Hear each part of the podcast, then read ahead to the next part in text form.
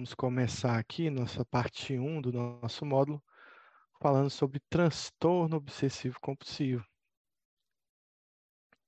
É uma parte bem espinhosa da nossa prática diária, já que a gente tem bastante trabalho em lidar com essa patologia, não só com ela, mas também os seus transtornos relacionados, aqueles transtornos onde uma talvez uma ideia obsessiva seja o centro da doença, ou talvez um, um comportamento mais compulsivo seja o centro da doença.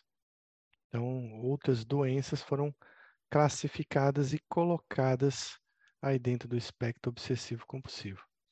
Então, vem a pergunta: qual dos transtornos abaixo não é considerado um transtorno do espectro obsessivo compulsivo?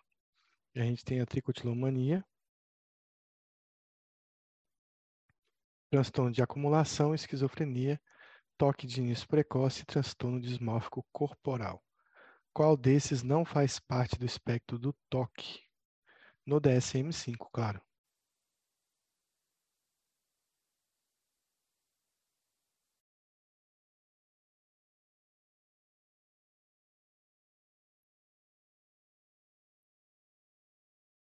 Essa pergunta bem básica, né? Claro que esquizofrenia é uma doença em separado e tem lá o seu espectro das doenças, das doenças relacionadas à esquizofrenia dentro do DSM-5. Então, o que a gente vai encontrar no DSM-5? Principalmente o toque, mas também o transtorno dismórfico corporal, o transtorno de acumulação, que durante muito tempo foi só um especificador do toque, só um tipo de toque, mas que agora vem no DSM-5 ganhando né, a força né, de uma doença. Vocês estão me ouvindo bem?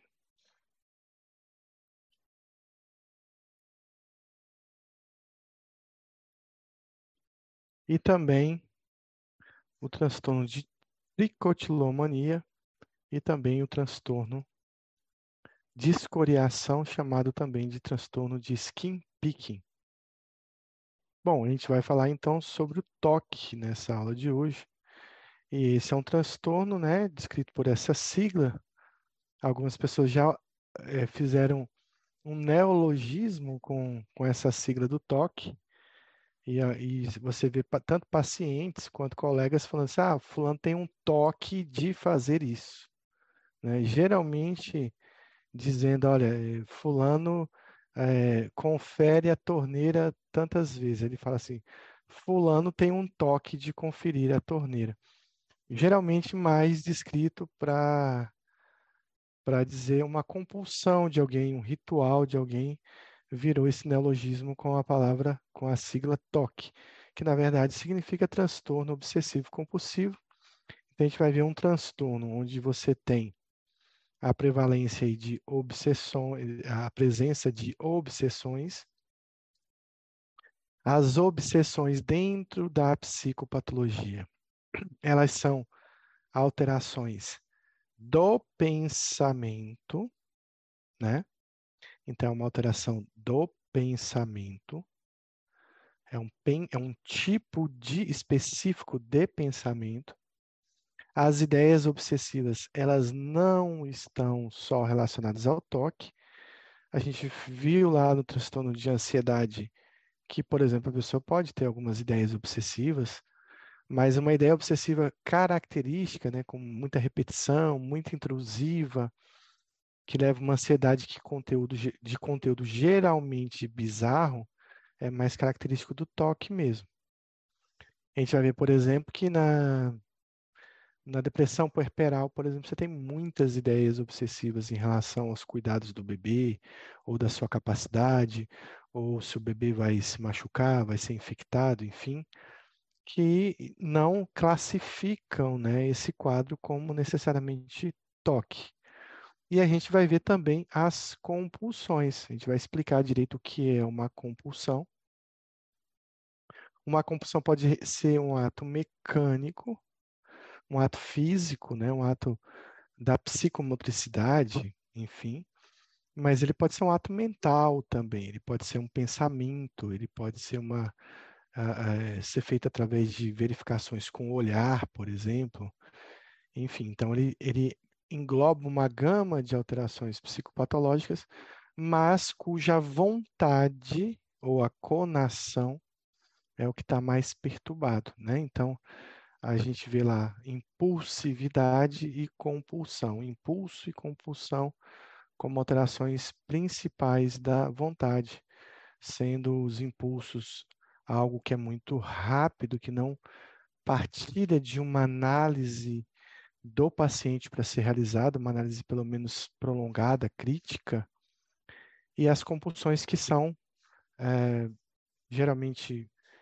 no toque é acompanhado de um certo ritual, uma certa é, sistematização, né, e que vem acompanhada dessas alterações de vontade, mas qual da qual houve uma deliberação para que ela fosse realizada. E mesmo que o indivíduo acredite, creia e não queira muitas vezes realizar a compulsão, ele sente uma força muito grande, uma vontade muito grande de realizar. A gente vai ver tipos de toque onde a compulsão é quase inexistente.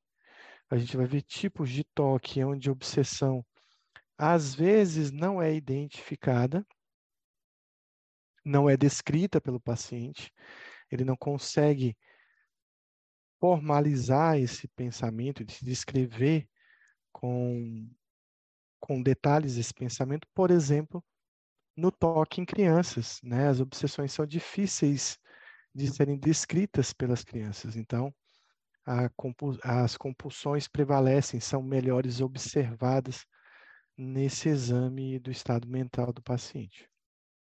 Então, o que é uma obsessão? Primeiro, é uma alteração do pensamento, né? Que pode vir sendo descrita pelo paciente como um impulso vindo do cérebro dele, pode ser também como uma imagem vinda do cérebro dele, então não só necessariamente descrita como um pensamento, mas que tem alguns caracteres, algumas características específicas para defini-lo. Ele é persistente, né? então ele persiste por um tempo, ele é insistente, ele é intrusivo.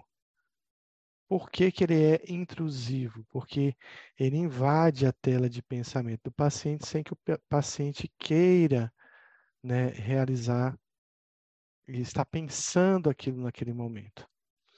Ele é um pensamento geralmente indesejado. A gente vai ver que existem vários tipos de toque, aquele toque aonde existe insight e o toque que não existe insight. Né? Então, a depender do tipo de toque, isso pode ser muito ansiogênico e muito indesejado, mas numa percentagem pequena de pacientes, aí menos de 5%, é, esse paciente pode acreditar muito nessa ideia, até gostar dessa ideia, de forma que fica muito difícil fazermos a distinção se é um delírio ou é um pensamento obsessivo. Quando ele é indesejado, ele provoca uma ansiedade, ele provoca, um, provoca uma luta interna para afastar do paciente é, esse pensamento, para que ele não consiga se livrar dele e não tenha que estar, tá, de repente, é, ou, é, vendo isso, né, é, sentindo isso, pensando isso de uma forma repetitiva e de uma forma que é quase uma tortura que o paciente sente. Então, as obsessões, eles podem ser pensamento, impulsos e imagens, e as compulsões, elas são diferentes. Elas geralmente vêm com comportamentos repetitivos, mas que a gente viu que também pode ser um ato mecânico, um ato motor, mas pode ser um ato mental também. Então, dá um exemplo de uma compulsão em que ele era um ato mental,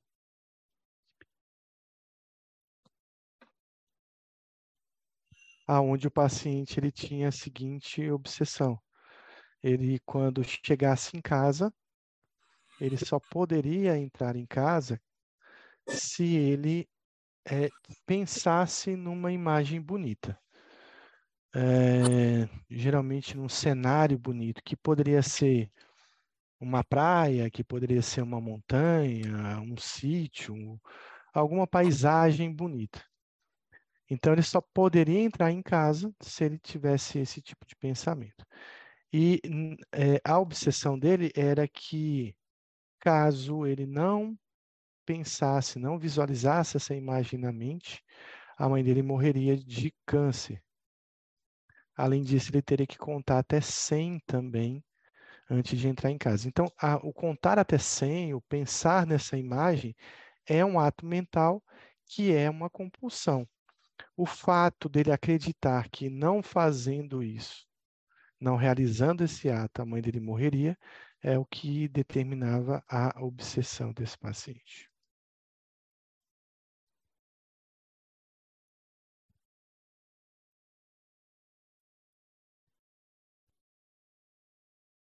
Então, a compulsão, ela vem né, com muitas vezes com atos mecânicos e que são bem descritos, bem comuns no toque, que é a questão do lavar, do organizar e do verificar, né, atos que os pacientes com frequência têm.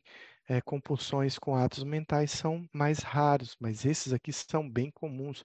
Ou tocar em alguma coisa, ou não tocar em alguma coisa, são aí compulsões bem frequentes. Os atos mentais, eles podem ser traduzidos como orar, como contar, como repetir, como somar. Né? Então, temos pacientes que têm toque, que quando ele vê uma série de números, ele tem que somar os números, sempre ficar somando os números para ver o resultado que vai dar. E ele se sente, a compulsão, ele se sente compelido, como se fosse uma força muito grande, em que ele deva executar. Muitas vezes a compulsão ela vem no sentido de, de que uma obsessão não se complete, ou de que uma obsessão não se realize. Então, eu desviro o chinelo dez vezes para que eu não tenha, não adquira o vírus do HIV. Né? Então, ele, ele sente essa, essa vontade muito grande, mas muitas vezes ele quer resolver a obsessão. Ou seja, se eu não fizer isso, acontece isso. Então, eu tenho que fazer para que a obsessão não se realize. Em resposta, então, sempre há uma obsessão, mas, como eu disse, existem pacientes com toque aonde eles não, não conseguem descrever qual é a obsessão alguma, alguns livros, alguma literatura, a, é, é, é, a, maioria da literatura acredita que todo paciente com a compulsão ele tenha uma obsessão que gere essa compulsão, mas muitas vezes isso é difícil de identificar, principalmente em crianças. E ele segue essas regras meio que numa ritualística, meio que num mecanismo bem sistematizado para realizar essas obsessões a fim de resolver as compulsões a fim de resolver a obsessão. E é daí que nascem os rituais desse paciente. Então, toque é uma doença de muitos rituais. Qual o motivo do, do ritual? Prevenir ou reduzir a ansiedade, o sofrimento, ou prevenir e reduzir a possibilidade daquela obsessão é, se tornar uma realidade. Então, também serve para evitar algum evento ou alguma situação temida. Então, lembrando, as obsessões são pensamentos, impulsos ou imagens que é, atingem o paciente de forma persistente, insistente intrusiva, geralmente indesejada e geralmente muito ansiogênica. Então, está aqui, lá no capítulo do DSM-5, a descrição, então, do TOC, né, do transtorno obsessivo compulsivo. Então ele coloca aqui que o paciente ele tem que ter pelo menos, né, a presença de obsessões, de compulsões ou ambas, vindo aqui na descrição de um pensamento, impulso ou imagem recorrente que em algum momento durante a perturbação são experimentados de forma persistente, intrusiva insistente, indesejada e que causa uma ansiedade e que causa uns, desculpa, deixa eu voltar, que causa uma ansiedade, que causa um sofrimento nesse paciente.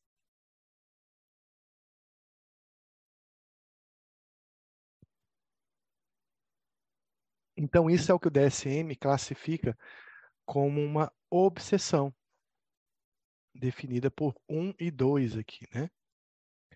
Então, ele também coloca no número 2 a tentativa do indivíduo de ignorar, de suprimir ou de neutralizar esse pensamento com outro pensamento ou com alguma ação mecânica, que aí entra a questão do, da compulsão. Ele descreve a compulsão como um comportamento repetitivo, mecânico, ele cita aqui lavar as mãos, organizar e verificar, ou um ato mental como orar, contar ou repetir palavras em silêncio. Então, não tem uma e uma coisa importante é que o DSM coloca que esses comportamentos eles não têm uma conexão realista. Ou seja, não, é, é impossível que algo fosse acontecer, primeira coisa, em relação à obsessão, e é impossível que aquele ato mecânico consiga realmente evitar ou neutralizar aquele evento. Então, ele fala que não existe uma conexão realista. Bom, se não é realista, então vem uma pergunta que eu vou fazer. Se eu tenho uma ideia que ela não é realista, ela não é um juízo da realidade perfeito, ela teoricamente teria que ser um delírio. Então, a obsessão não é um delírio, mas ela parte de um outro mecanismo de ideia que a gente tem. Alguém sabe qual é uma ideia não realista que a gente tem e que não é delírio? Alguém tem essa informação?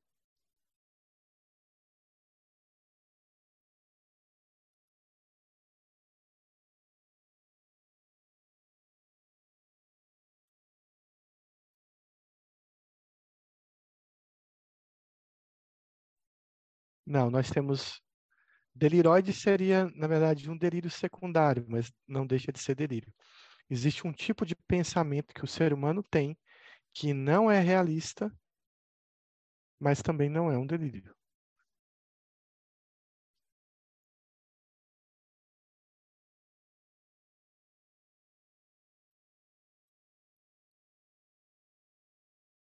E isso chama-se pensamento mágico.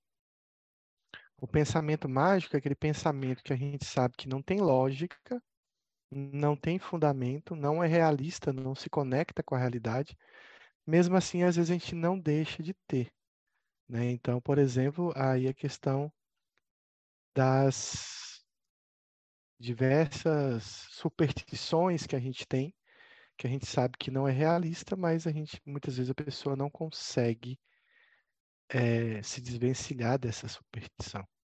Né? Então, a questão do dia 13, do gato preto, de passar debaixo de uma escada, de quebrar um espelho, de não vestir tal cor, não vestir tal roupa, bater três vezes na madeira, para que evite que alguma coisa aconteça, alguém fala alguma coisa ruim, alguém bate três vezes na madeira, neutralizando a possibilidade desse, dessa, desse evento ocorrer. Então, isso chama-se pensamento mágico, né? Que é um tipo de pensamento muito comum na infância. A criança tem muito pensamento mágico. Às vezes a criança fala, eu sou o Batman, e fica ali brincando, correndo, dizendo que é super-herói, e ele não está delirando, né? Então, ele acredita nisso. Um pensamento mágico bem comum aqui no Nordeste é a questão de uma sandália, um sapato, um chinelo virado que as pessoas têm que desvirar, porque senão a mãe vai morrer. E algumas pessoas não conseguem resistir isso.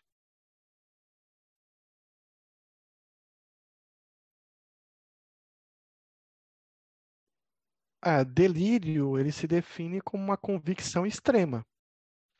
Se você pensar, parar para pensar, alguém que desvira o chinelo e pensar, mas tem lógica isso? Ele vai dizer, não, lógica não tem, mas eu não consigo, eu tenho que desvirar. Já o delírio, não, o paciente tem uma convicção extrema que é irredutível, que não pode ser removível né, por nenhuma outra explicação. E o delírio de conteúdo religioso, ele tem todas essas características. Bom, é preciso ter os dois? É preciso ter obsessões e compulsões? A gente viu que não, que existem tipos de toque aonde eu tenho só obsessões e tem tipos de toque, tem apresentações do toque onde, eu, onde só tenho compulsões. Uma coisa importante no critério B do DSM-5 é que uma boa parte do sofrimento do paciente vem da perda de tempo que ele tem, do quanto que ele gasta realizando esses rituais, realizando essas obsessões. Então, a perda de tempo, um paciente que entra no banheiro e demora duas horas ou quatro horas para tomar banho, para se arrumar, justamente porque ele tem que seguir uma série de rituais e que tomam muito tempo dele. E o DSM-5 ele coloca que esse tempo perdido na realização desses rituais, dessas obsessões, lidando com essas obsessões, tem que perdurar pelo menos por uma hora por dia. Na verdade, a gente vai ver que o paciente com toque, ele perde muito mais tempo do que uma hora. Mas pelo menos uma hora. O que também fica difícil é a gente ficar somando todos os pequenos episódios que o paciente tem para chegar nesse período de uma hora. Então, sofrimento, acho que traduz mais a doença do que propriamente a gente ficar marcando um tempo. E esse sofrimento, em alguns pacientes com toque, é extremamente significativo. Então, a gente tem pacientes com toque muito grave e que tem um prejuízo muito grande devido a essa doença. Então, os prejuízos vão estar em várias áreas do indivíduo, como prejuízo social, o prejuízo funcional e em outras áreas de atuação desse indivíduo. Claro que o toque não é explicado por um uso de uma substância, por exemplo, alguém conhece alguma substância que provoca obsessões?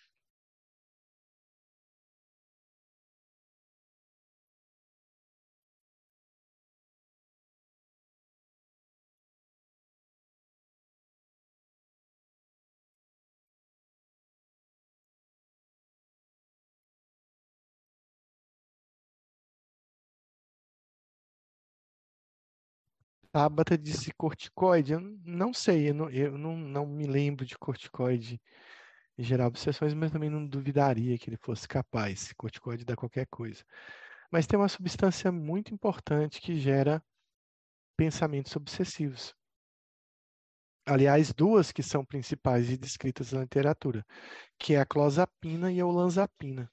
Então, dois antipsicóticos que podem provocar ideias obsessivas. E olha, eu já vi isso acontecer algumas vezes, principalmente com a olanzapina, apesar de, de que é descrito que a clozapina tem mais chance de gerar pensamentos obsessivos. E também condições médicas, não vou saber nominar alguma condição específica, mas talvez lúpus, alguma uh, afecção cerebral também pode levar a obsessões do paciente. E aí, aí fica muito difícil de fazer a distinção entre uma causa orgânica secundária e uma causa primária. E também essa ideia obsessiva, essas compulsões não são causadas por um outro transtorno mental também. Bom, o insight desse paciente ele pode ter três níveis. Insight seria então o juízo crítico do paciente. Muitas literaturas de psicopatologia não gosta da, da palavra insight. E, e, é explicado por quê. Porque insight é uma palavra que vem da psicanálise. Né? Quando o paciente tem aquela luz, digamos assim, sobre determinado evento da sua psique. E na psicopatologia, talvez o termo né, mais correto seria o paciente tem uma capacidade de entendimento da morbidade? O Douglas Rondo fala, fala muito isso, consciência da morbidade, é, ou juízo crítico sobre a morbidade, mas enfim, a gente acaba usando a palavra insight muitas vezes para descrever esse paciente que consegue perceber que aquilo é normal ou dentro de um padrão daquela sociedade, daquela cultura habitual ou não, que aquele ato que ele, ele se sente doente fazendo aquilo. Então, um exemplo disso é, por exemplo, na ansiedade. Transtorno de, de ansiedade. Raramente você vai ver um paciente sem insight né, para descrever a ansiedade dele, por exemplo. E o insight ele lembra também duas palavras que vêm também da psicanálise, ego distônico e ego sintônico. Então, quando o paciente ele não tem insight, eu chamo isso de ego sintônico, aquele sintoma está em sintonia com o ego do paciente. Quando o paciente tem insight, eu chamo isso de ego distônico. Então, aquilo que o paciente faz, ele tem uma consciência de que não é real, de que não é bom, de que causa sofrimento, de que algo está errado. E o insight no toque, ele pode ser bom, ele pode ser pobre, ou ele pode ser, estar totalmente ausente. A gente tem pacientes com quadros graves de toque, mas que mesmo assim mantêm o insight. Isso aconteceu com uma paciente minha umas duas, na verdade tem uma semana que eu atendi ela. Além de diversas obsessões e compulsões, ela chegou com uma nova, que também é muito comum que o paciente, ao longo do tempo, é, faça uma metamorfose dessas obsessões e compulsões. E a nova obsessão que ela trouxe, eu não tinha visto ainda nela, e olha que eu acompanho ela, sei lá, há mais de 10 anos. Então, no final da consulta, ela falou a seguinte, ela falou da seguinte maneira: Eu agora estou pensando que as pessoas que estão me acompanhando talvez não estejam comigo. Eu falei, como assim? Ela disse, você pode, no final da consulta, e ela estava no consultório junto com a mãe e junto com o pai. Você pode confirmar para mim se meu pai e minha mãe estão aqui? Aí eu olhei para os dois e falei, sim, seu pai e sua mãe estão aqui. Tudo bem, depois você pode confirmar de novo? Então, ela queria uma confirmação minha de que realmente o pai e a mãe dela estavam naquele local, naquele recinto, acompanhando ela, porque ela tinha uma dúvida se isso realmente estava ocorrendo.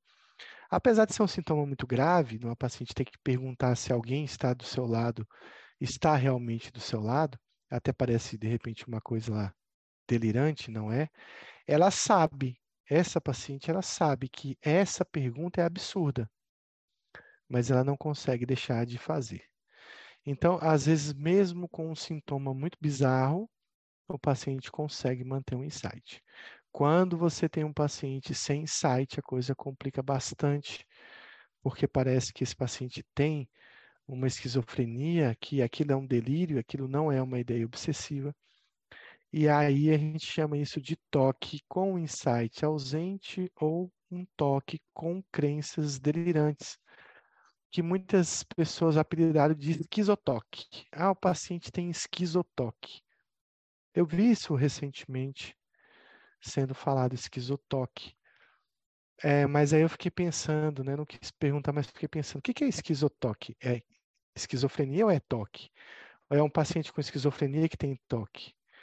Bom, é, talvez a tradução seria um paciente que tem um toque tão grave que parece esquizofrenia. E esses pacientes bem graves, eles perfazem em 4% né, de todos os pacientes que têm toque. 30% dos pacientes com toque apresentam pelo menos algum tique ao longo da vida. Pode ser um transtorno de tique isolado ou pode ser um transtorno de tique mais sistematizado, digamos assim, ou mais florido, como a doença de Gilles e Latourette. Essa associação de tiques e toque é, talvez tenha a ver com a gênese dessas duas doenças, ou talvez com um fator etiológico comum, né? Então, acredita-se que fatores imunológicos estejam relacionados ao tique, por exemplo.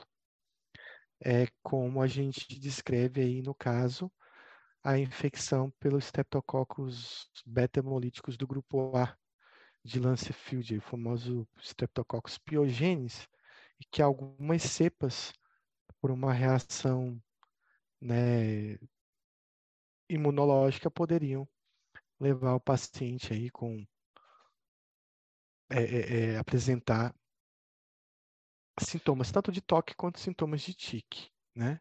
É o que a gente vê, por exemplo, na febre reumática, que também tem transtornos do movimento, né?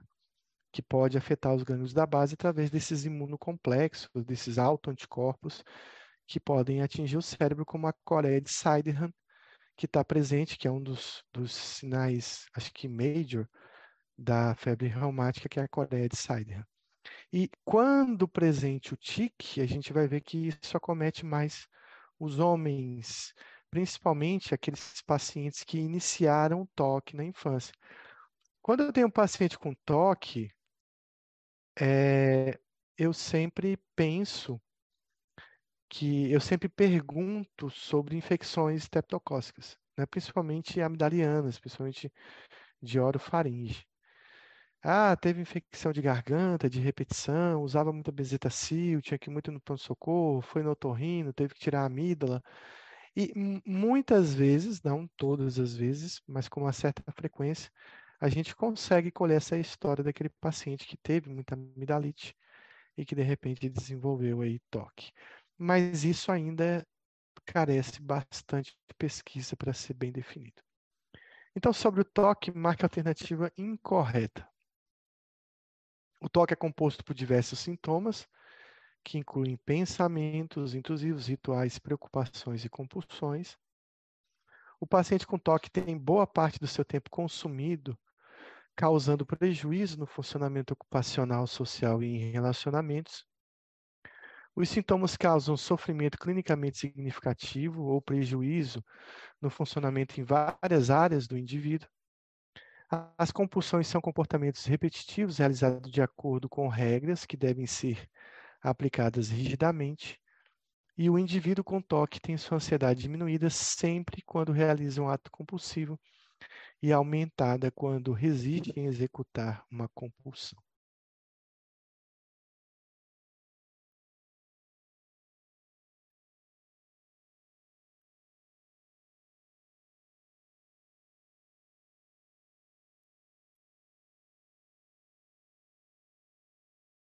Então, o pessoal está afiado. Na verdade, a gente pode concordar em parte com a letra I.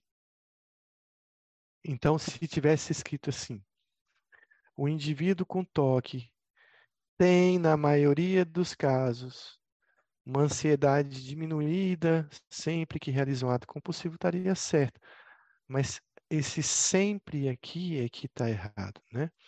Nem sempre esse ato compulsivo consegue resolver a ansiedade, às vezes ele pode até aumentar a ansiedade do paciente. Então, mais outra questão aqui. Fazem parte dos critérios diagnósticos do toque, exceto presença de obsessões e compulsões ou ambas. Obsessões e compulsões tomam mais de duas horas por dia. Os sintomas causam um sofrimento significativo ou prejuízo no funcionamento em várias áreas do indivíduo. Os sintomas obsessivo-compulsivos não se devem aos efeitos fisiológicos de uma substância ou condição médica, e os sintomas não são explicados por um transtorno mental.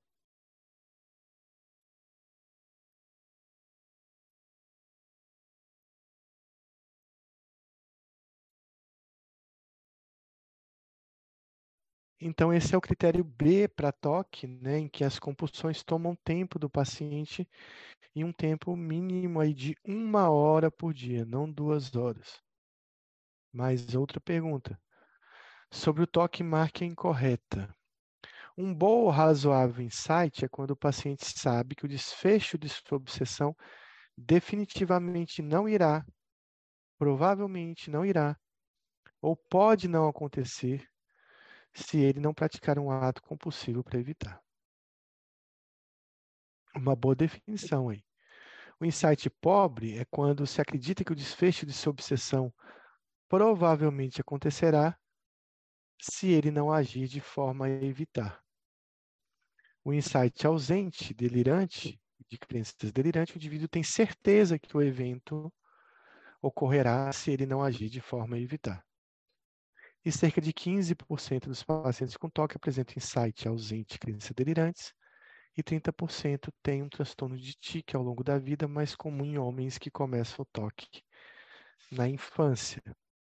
Qual dessas está errada?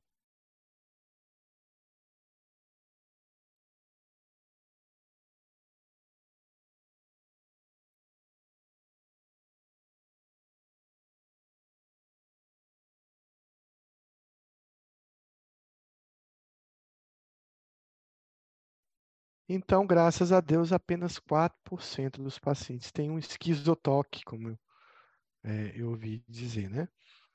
Essas definições de insight são bem legais aqui nessa questão, né? Então, no insight bom, o paciente tem juízo crítico de que aquilo não vai acontecer, apesar de que esse juízo não impede que ele resista à compulsão. Quando é pobre, ele não tem certeza, ele acha que a obsessão provavelmente, ele não tem convicção, né? Mas é uma ideia muito mais forte, tem, ele acha que tem mais chance de acontecer do que não acontecer. E no insight ausente ou crença delirante, realmente o paciente não faz nenhum questionamento sobre isso, porque ele tem certeza que acontecerá. Então, a compulsão alivia a obsessão? Teoricamente, ela foi feita para isso. Mas o DSM-5 coloca assim: apesar de poder ser realizado em uma tentativa de reduzir a ansiedade associada à obsessão, o ato compulsivo nem sempre tem sucesso nisso, ou seja, nem sempre vai realmente resolver. A conclusão do ato compulsivo pode não afetar a ansiedade e pode até aumentar a sua intensidade, já que o paciente não está vendo uma resolutividade com os atos compulsivos. E a ansiedade também é aumentada quando uma pessoa resiste a executar a compulsão. Isso é bem verdadeiro. Aquele paciente que está no começo do tratamento, ele tem que resistir à realização daquele ato compulsivo. E isso para ele no começo é muito difícil, mas que se torna mais fácil com a terapia e que se torna mais fácil com o uso de medicamento. Inclusive, existe uma técnica psicoterápica que é utilizada para esse tipo de mecanismo. Alguém sabe qual é o nome dessa técnica de TCC?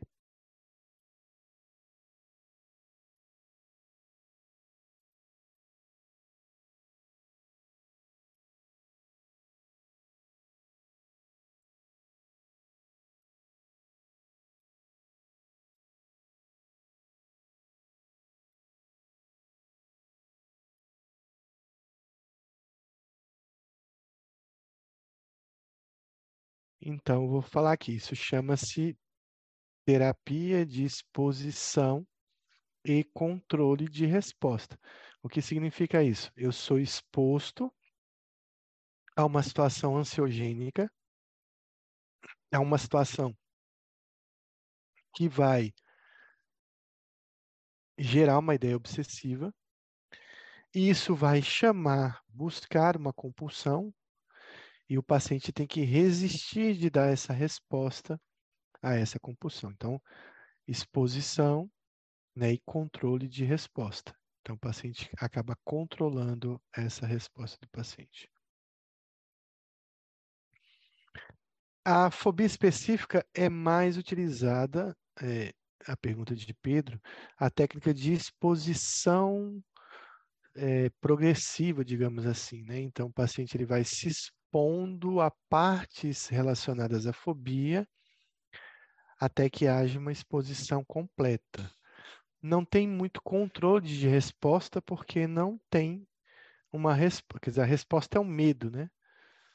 Mas não tem um controle de uma compulsão em resposta a isso. Então seria, por exemplo, um paciente que tem medo de cachorro ser exposto primeiramente a desenhos, depois a fotos de cachorro, depois a vídeos de cachorro, depois a bichos de pelúcia que lembram um cachorro, um cachorro de pelúcia, até que ele vá ser exposto, né, a um cachorro de verdade. Então, uma exposição progressiva. Então, vamos ver esse caso aqui. Samuel King, um zelador de 52 anos, que nunca se casou, se apresentou para tratamento de depressão. Ele vinha lidando com sintomas depressivos há anos e havia experimentado fluoxetina, citalopram e também psicoterapia de apoio, com pouca melhora do quadro. Então, usou aí dois inibidores, além de fazer psicoterapia, mas não teve uma melhora do quadro. Trabalhava em tempo integral, mas se dedicava a poucas atividades fora do trabalho.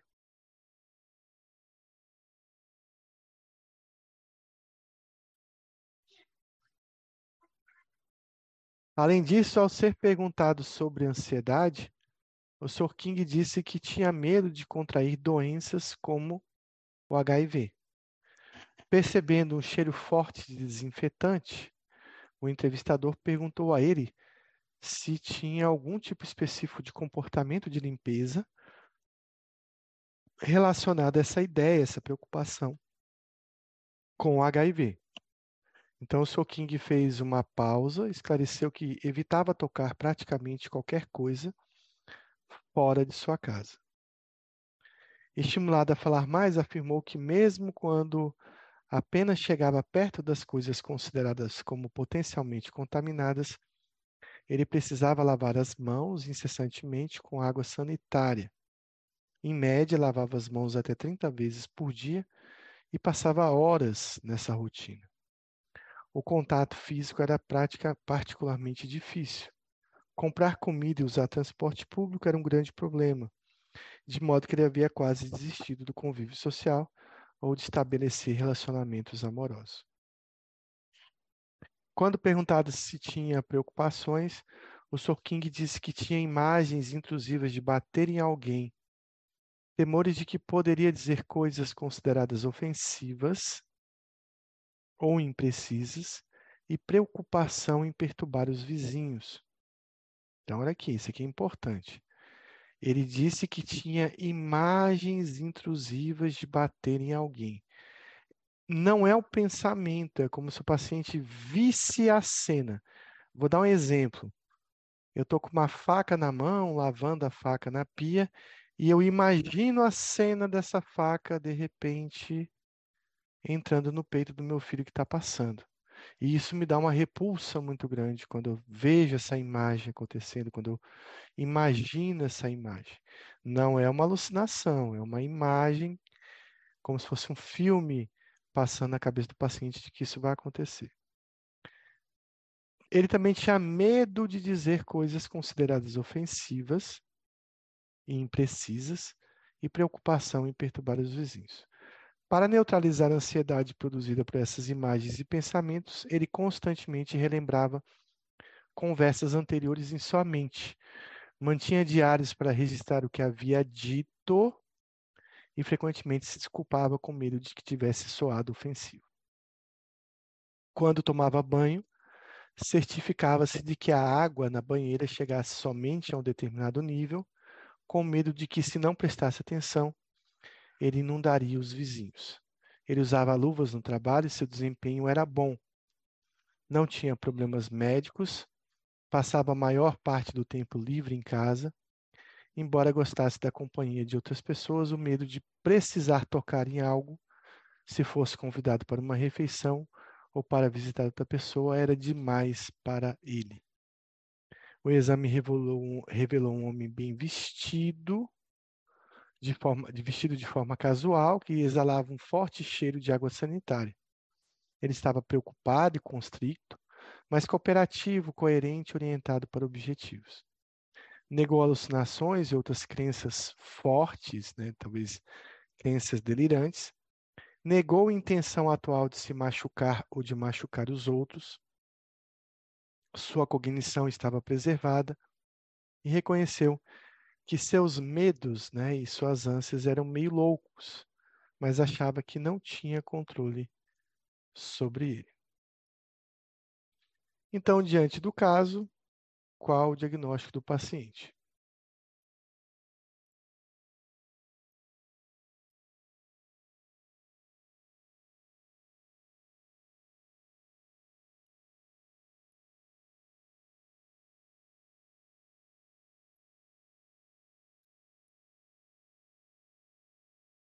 Então, esse é um caso clássico de toque, né? Mas lembrando que o paciente também tinha um quadro de depressão. Mas o principal, talvez a principal doença ali que estava incomodando ele era a questão do toque. Então, um homem de 52 anos, que também tinha um diagnóstico de depressão e que fez uso de dois inibidores da recaptação da serotonina, o citalopram e a fluoxetina, não foi dito em que doses ele utilizou esses medicamentos. Era um paciente com depressão, que também tinha uma ideia suicida, mas que não tinha transtorno por uso de substância. Além disso, ele tinha uma, ele, uma coisa que ele chamava de ansiedade, mas essa ansiedade era um medo de se infectar com o vírus do HIV.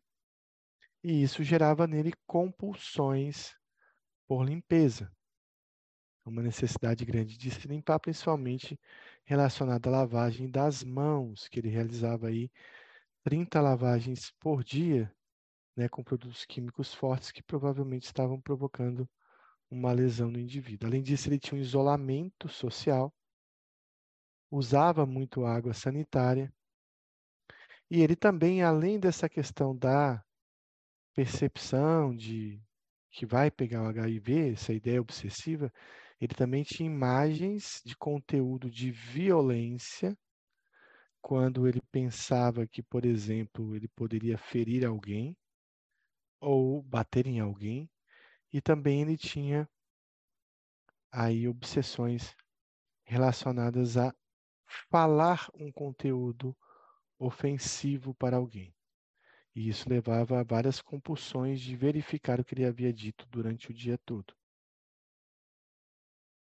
Além disso, ele tinha vários atos mentais, principalmente relacionados a esses pensamentos de lembrança, de ficar lembrando eh, as compulsões, né, de ficar lembrando o que ele havia dito, que fazia com que ele tivesse até diários que ele escrevesse exatamente o que tinha dito para conferir se ele não tinha dito algo errado. Além disso, ele tinha uma questão de uma conferência em relação à banheira, achando que ele pudesse inundar o prédio dele, inundar os vizinhos. Utilizava luvas, tinha um isolamento social.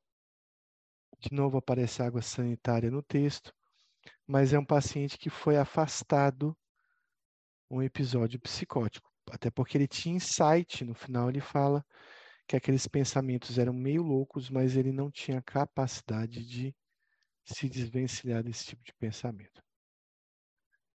Então, agora, diante do caso, o diagnóstico principal do paciente é um diagnóstico de transtorno obsessivo compulsivo. Quando o paciente tem várias ideias obsessivas com conteúdos ou temas diferentes, quais desses não pertencem ao caso que a gente viu? Qual desses tipos de ideia obsessiva não foi não apareceu no texto? Contaminação, dúvida patológica, violência, conferência ou uma ideia obsessiva de conteúdo místico.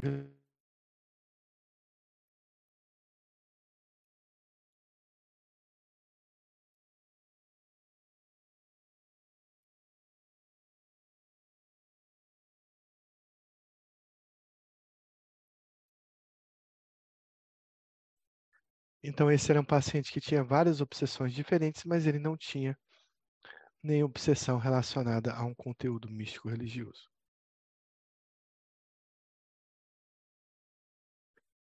Não é uma compulsão realizada por esse paciente.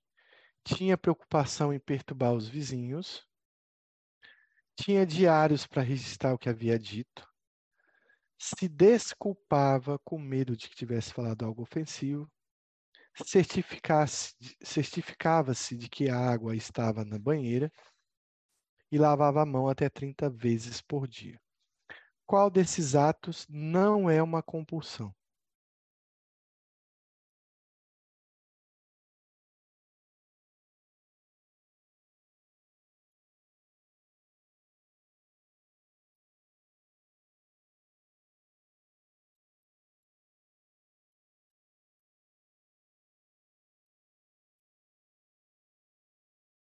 Então, a ideia de querer perturbar os vizinhos é a parte que não é uma compulsão, mas sim uma obsessão do paciente.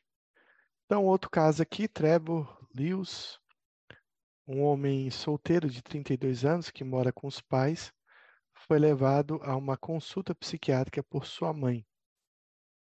Ele indicou que desde a adolescência ele tinha preocupação com germes, o que levou a muito tempo a rituais de lavar as mãos e de banhos Durante os seis meses anteriores, seus sintomas se agravaram acentuadamente.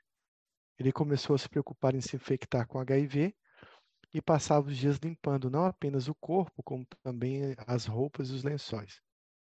Começou a insistir que a família também lavasse as roupas e os lençóis regularmente, o que culminou com essa consulta. No passado, Solius havia sido tratado com inibidor seletivo da recaptação da serotonina e com terapia cognitivo-comportamental para seus sintomas, o que surtiu um efeito positivo e permitiu que ele conseguisse se formar no ensino médio. Ainda assim, os sintomas impediram que ele se formasse na faculdade e que trabalhasse fora de casa. Há muito tempo achava que sua casa era relativamente livre de germes em comparação com o mundo exterior. Contudo, ao longo dos últimos seis meses, passou a considerar cada vez mais que a casa também estava contaminada com HIV.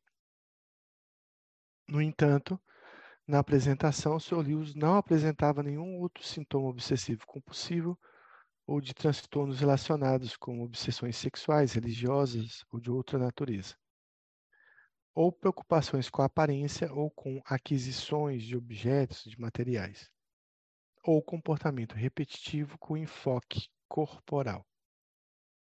No entanto, no passado havia vivenciado obsessões relativas a danos para si e para terceiros, juntamente com compulsões de verificação, por exemplo, verificar se, se o fogão estava desligado. Tinha uma história de tics motores relativa à infância.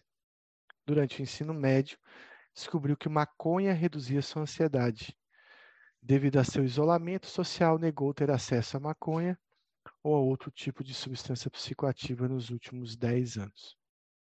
Durante o exame de estado mental, a aparência do Sr. Lewis era desgrenhada e descuidada. Ele estava totalmente convencido de que a casa estava contaminada com HIV e que seus banhos e limpezas eram necessários para evitar essa infecção. Ao ser contestado com a informação de que HIV se espalha apenas por meio de fluidos corporais, respondeu que o HIV pode ter entrado na casa por meio de suor ou por meio da saliva dos visitantes. De qualquer modo, ele, segundo, segundo ele, o vírus poderia ter sobrevivido nas roupas ou lençóis e poderia entrar em seu corpo por meio da boca, dos olhos e de outros orifícios. Acrescentou que seus pais haviam tentado convencê-lo que se preocupava demais, mas ele apenas não acreditava neles, como também suas preocupações continuavam a retornar mesmo quando tentava pensar em outra coisa. Não havia evidências de alucinações ou de transtorno do pensamento formal. Também negou a intenção de ferir ou de matar a si mesmo ou a outros, e sua cognição estava preservada. Diante do caso, qual o diagnóstico?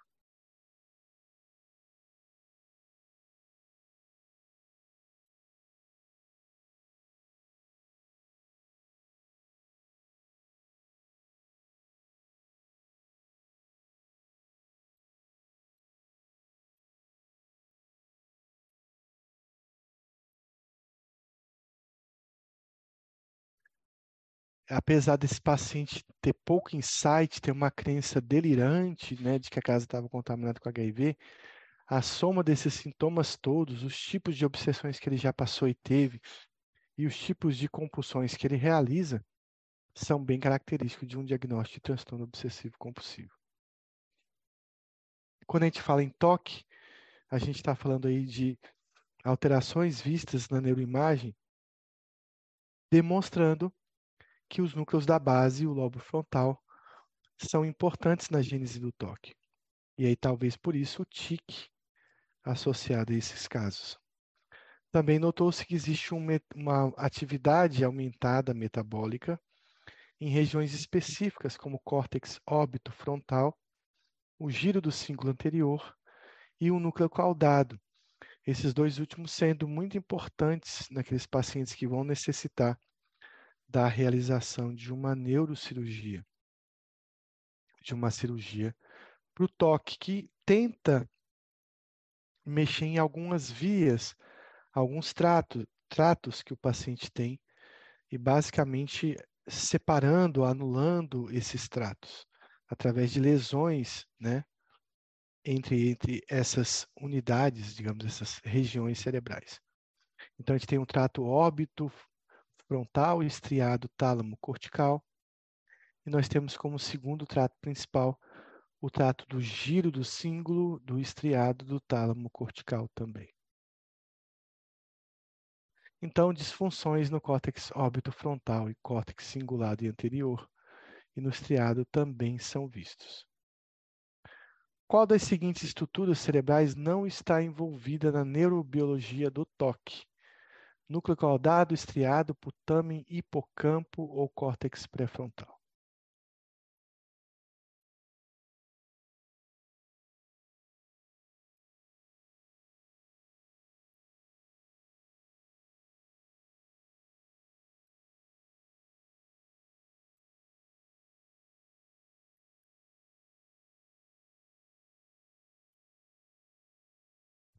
É de se pensar essa questão aí. Qual dessas regiões não está envolvida no toque? Pelo menos não de forma tão importante.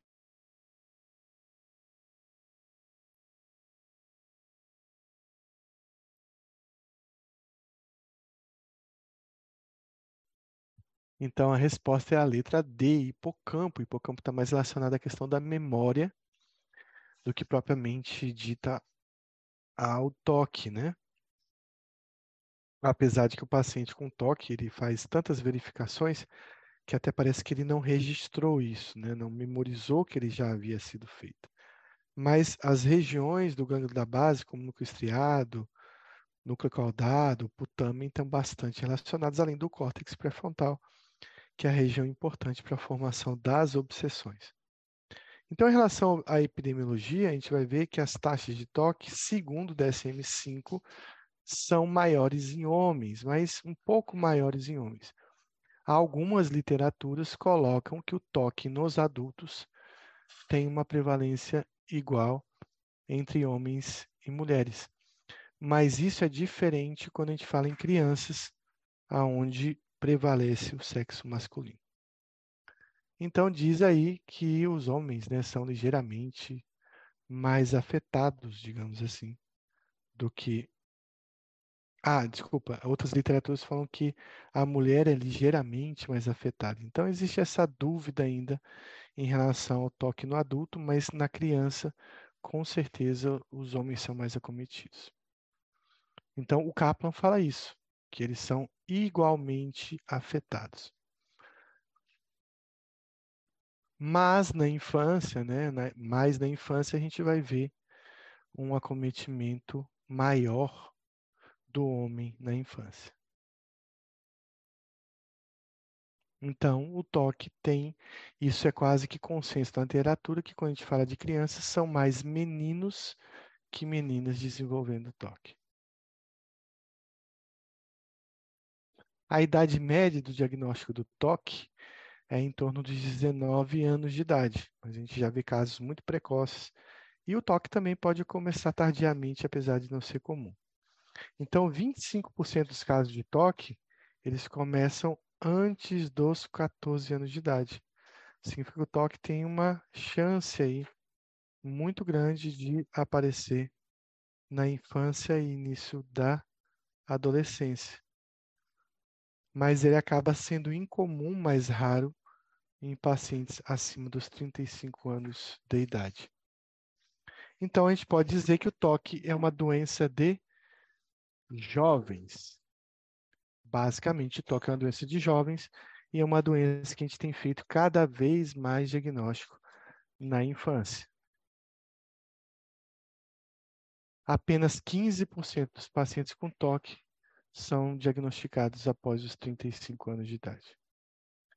Dois terços, dois terços desses pacientes apresentam sintomas do toque antes dos 25 anos de idade. No homem, o toque sempre é mais precoce, então geralmente acometendo antes dos 10 anos de idade, já na infância, correspondendo a 25% dos pacientes.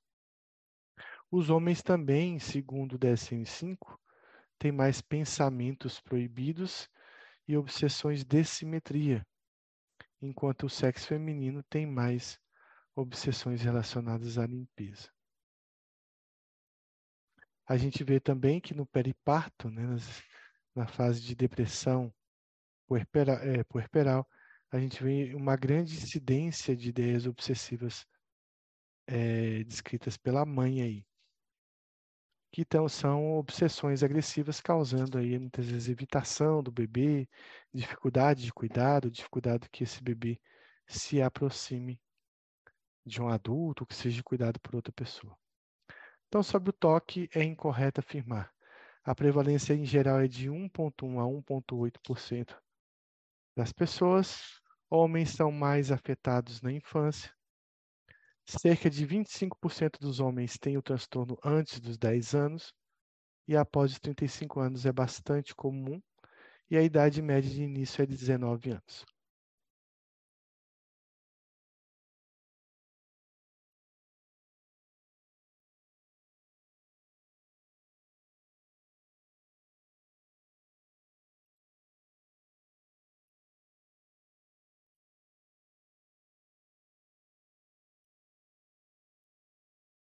Então, voltando na fala que eu disse, o toque é mais raro após os 35 anos, apenas 15% dos pacientes.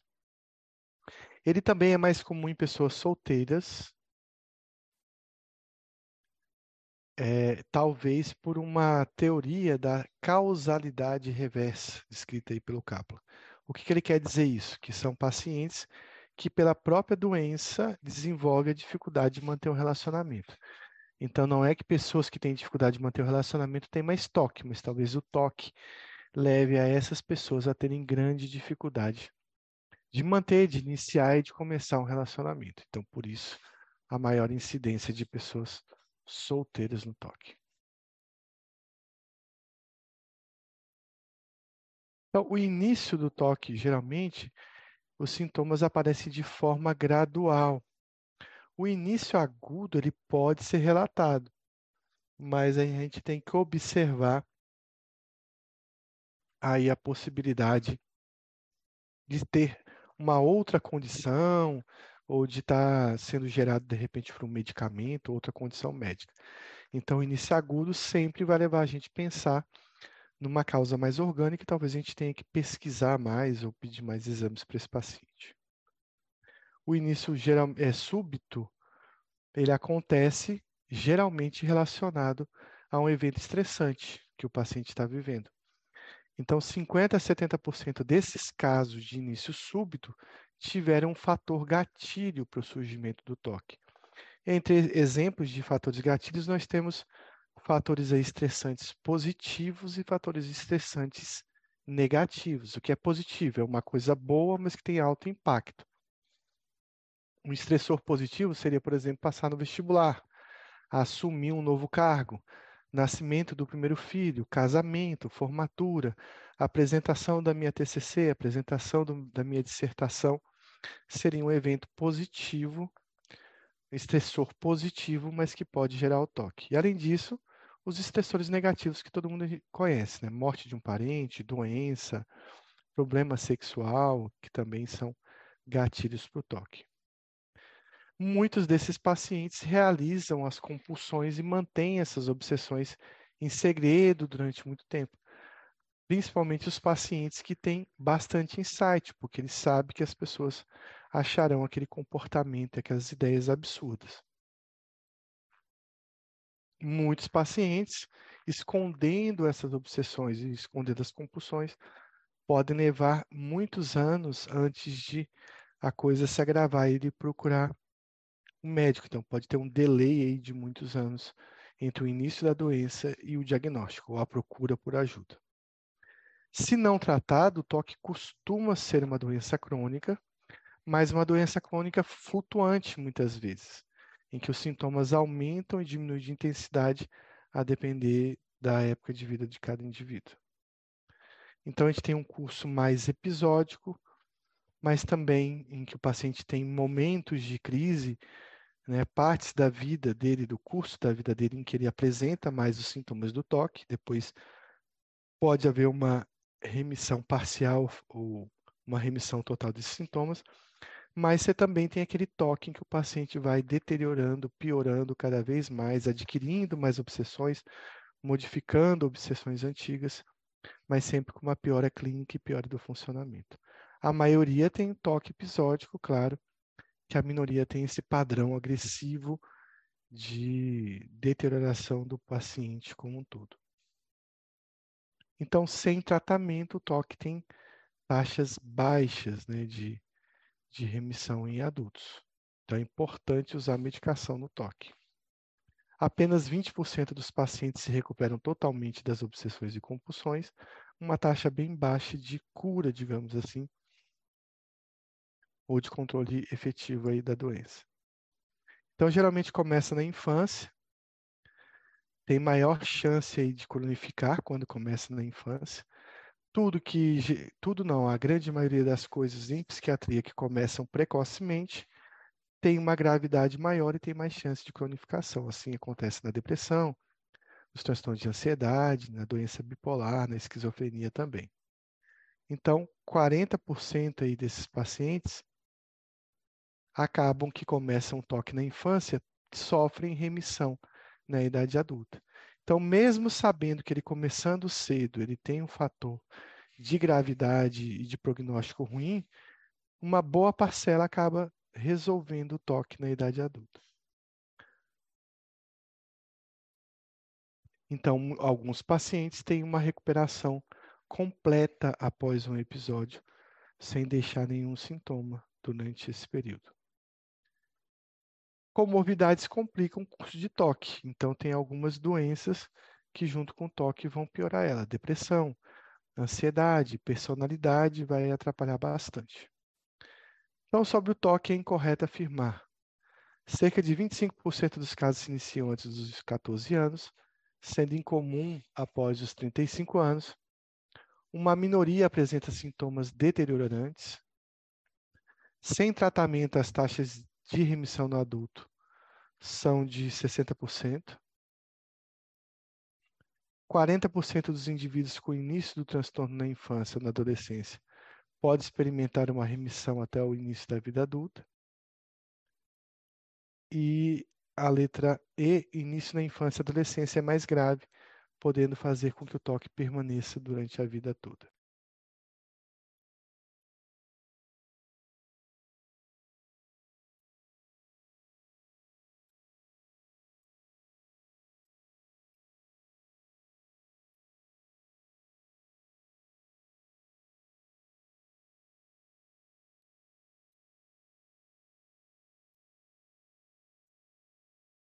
Então, o que a gente falou, toque é uma doença que necessita muito de tratamento e necessita muito de tratamento efetivo. A gente vai comentar sobre o tratamento do toque.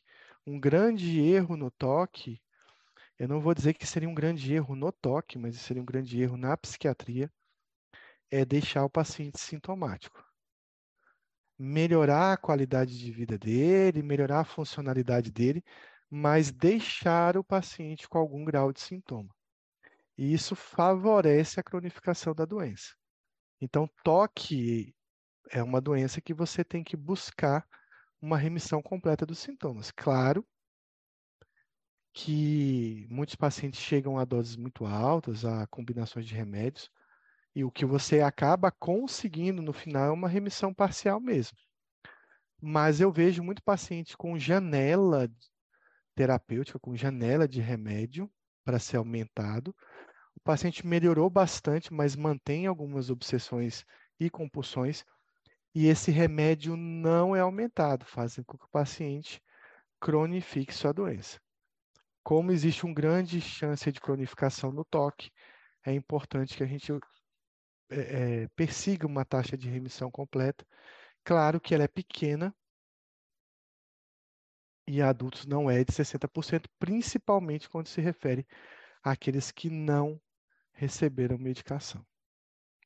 Então, sobre o toque é incorreto afirmar, é mais comum em solteiros. O curso é complicado pela concomitância de outros transtornos. Sem tratamento, as taxas de remissão são baixas em adultos.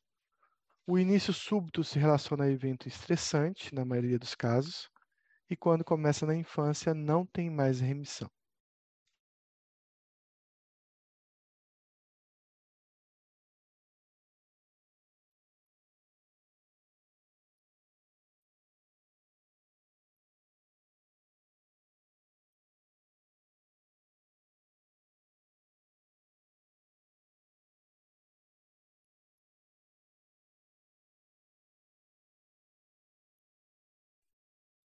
Então, quando o toque ele começa na infância, ele tem mais chance de cronificar, mas ainda assim ele tem 40% da chance de sumir na idade adulta. Bom, quando a gente fala de crianças com toque, é mais fácil a gente diagnosticar uma criança com toque através dos rituais ou através das compulsões que essa criança tem, até porque ele vai ter mais dificuldade de verbalizar as obsessões. Mesmo assim, acredita-se que a maioria das crianças tem obsessões que eles não conseguem contar para a gente. No toque na infância, os sintomas são mais instáveis que os adultos. O curso também é mais instável, essa questão da piora, progressão da doença, depois de um retorno a uma redução dos sintomas, acaba sendo essa montanha russa mais frequente e mais intensa na criança.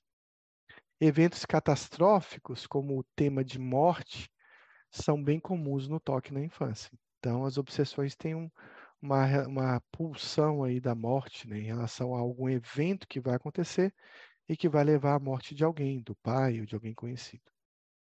Já nos adolescentes, as principais obsessões têm um conteúdo sexual e um conteúdo frequente também com ideias sobre é, um conteúdo religioso.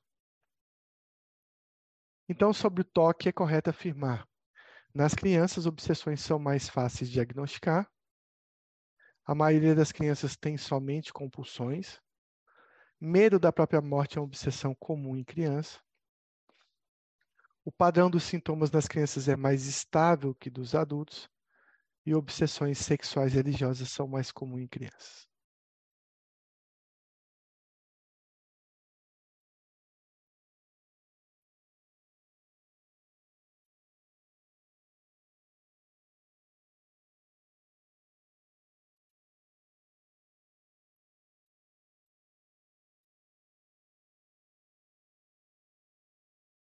Qual alternativa está correta?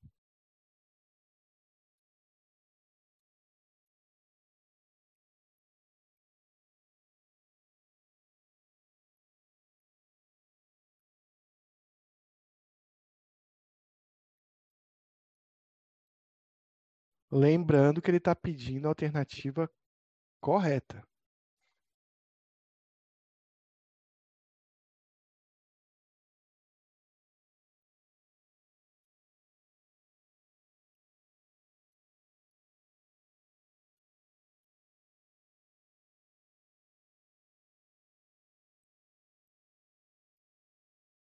Então, a correta é que o medo, né, da própria morte, o medo, o conteúdo de obsessões com morte são mais comuns em crianças. Né? Pode ser a morte dele, a morte de outra pessoa. Na criança, as compulsões são mais fáceis de diagnosticar. Bem mais fáceis de diagnosticar que as obsessões. Uh, isso é um grande conflito na literatura. Quanto mais você vê literaturas diferentes, mais você fica confuso em relação a isso. Então, e inclusive existe literatura que uma parte do texto ele fala que o conteúdo, que seria o assunto da obsessão, não se relaciona com a gravidade ou prognóstico do quadro. E às vezes na mesma literatura, em outra parte, ele fala que tem obsessões mais graves. Isso acontece com o DSM-5. Isso acontece um pouco também com o, é, com o Kaplan também. Então, de forma geral, com, de forma geral, mas não de forma a englobar todos os casos, o conteúdo das obsessões não parece estar relacionado ao prognóstico. Às vezes você tem paciente com, com uma ideia obsessiva de limpeza, que é muito grave, e você tem um paciente com conteúdo místico religioso, que não é tão grave assim, e você pode ter o inverso. Mas existem fatores bem relacionados aí a prognóstico do paciente. Quando o paciente cede às compulsões, quando ele tem dificuldade de conter a resposta, de realizar a obsessão.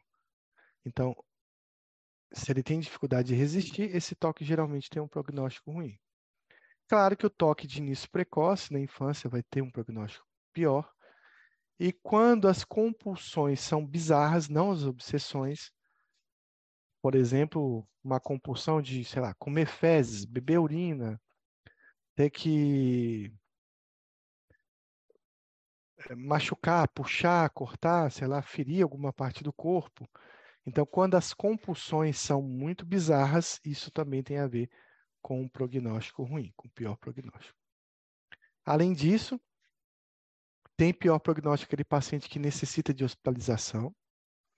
Pacientes com depressão coexistente, a depressão é um fator aí de piora no toque, e também quando o paciente não tem insight, tem crenças delirantes, em relação à ideia obsessiva, também é um toque bem mais grave.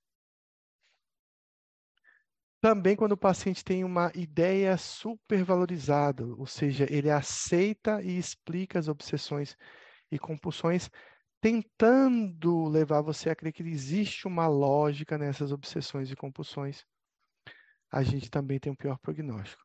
E quando existe presença de alterações de personalidade também, como sempre, complicam qualquer doença psiquiátrica.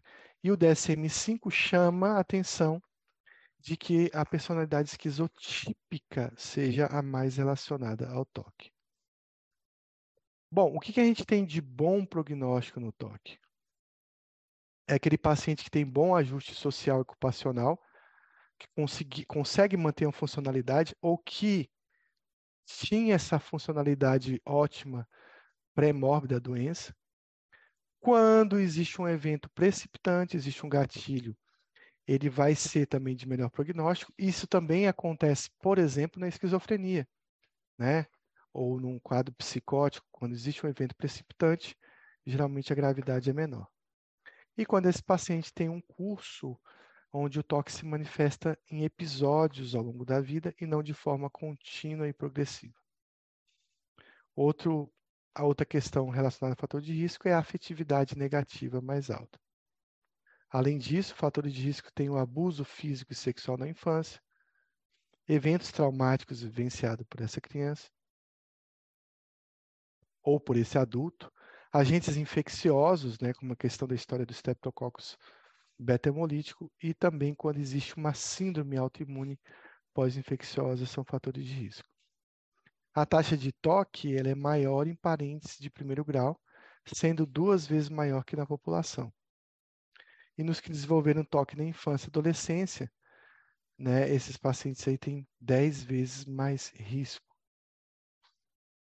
A taxa de concordância em gêmeos monozigóticos é de 0,57, enquanto a taxa em dizigóticos é de 22, ou seja, é o dobro. Isso mostra quanto que existem características genéticas importantes no toque. Então, mais uma pergunta sobre o toque. É incorreto afirmar que conteúdo das obsessões parece estar relacionado ao prognóstico. Agentes infecciosos são fatores de risco. Síndromes autoimunes também são fatores de risco. Quando aparece na infância, parentes de primeiro grau têm 10 vezes mais chance de desenvolver a doença. E fatores genéticos são muito importantes.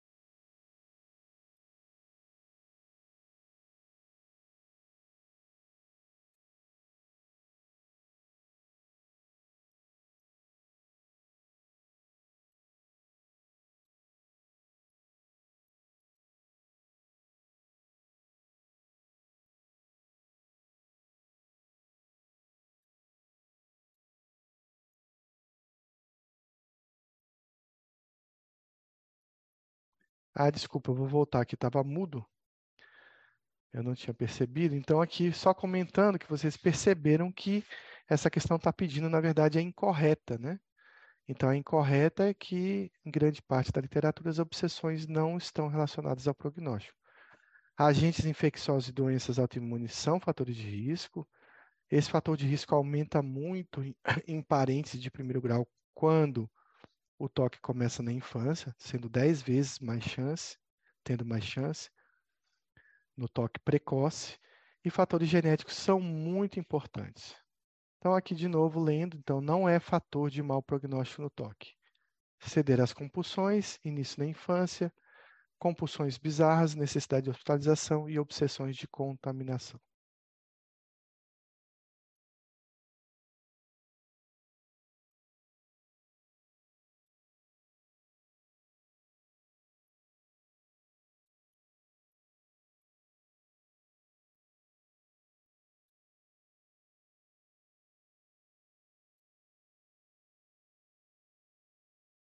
Então, de novo, a questão do conteúdo, do conteúdo da obsessão influenciar na gravidade do quadro. Antigamente, quando o transtorno de acumulação, o acumulador, ele fazia parte do toque, nitidamente esse tipo de comportamento, esse tipo de apresentação da doença, ele tinha um prognóstico bem pior.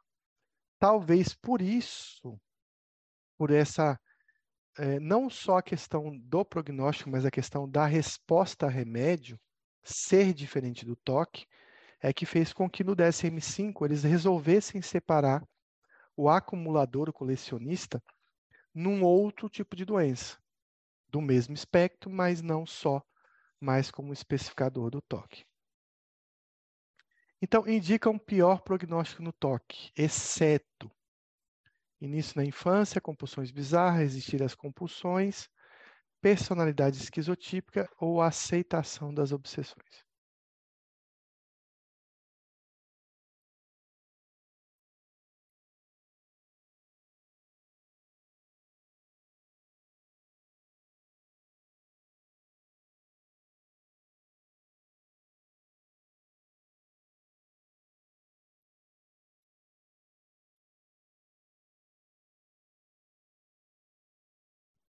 Melhor perguntando é aquele paciente que tem um melhor prognóstico, é aquele que consegue resistir às compulsões. Então, a apresentação do toque varia de pessoa para pessoa. Tem pessoas que têm apenas uma ideia obsessiva, tem pessoas que têm várias ideias de conteúdos diversos, né, de dúvida patológica, Tem pacientes que têm a questão de obsessões de violência, de pensamentos intrusivos. Ao mesmo tempo, ele pode ter obsessões relacionadas à contaminação, à limpeza. Então, isso varia muito de pessoa para pessoa e varia muito de faixa etária também no toque. Os sintomas podem se sobrepor, né, como eu falei, de vários conteúdos, as compulsões podem ser diferentes, e também pode se somar reduzir ou se modificar ao longo do tempo. Então, o paciente que tinha toque de contaminação pode, ao longo do tempo, desenvolver obsessões de é, pensamentos intrusivos, por exemplo. A gente vai continuar aqui. Então, eu faço uma pergunta para vocês. Dentre os conteúdos das obsessões, qual é aquele que é mais comum, mais frequente no toque? Qual é o conteúdo de pensamento mais frequente no toque?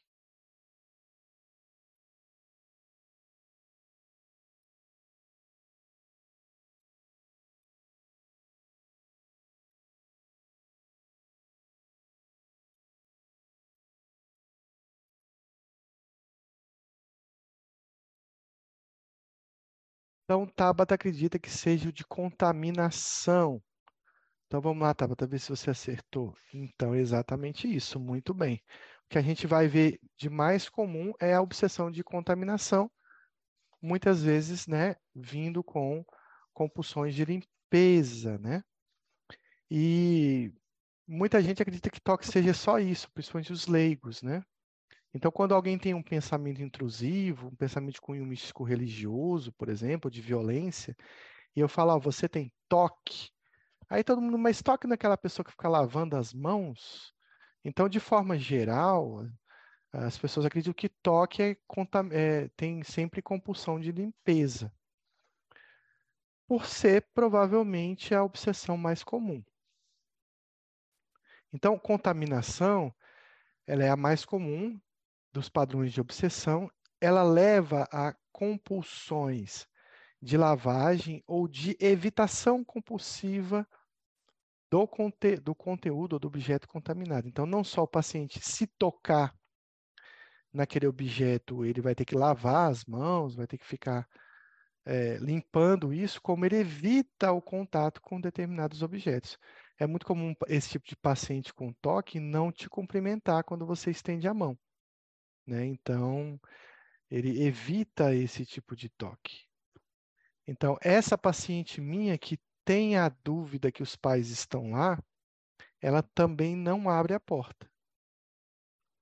É, porque ela tem medo de se contaminar com HIV.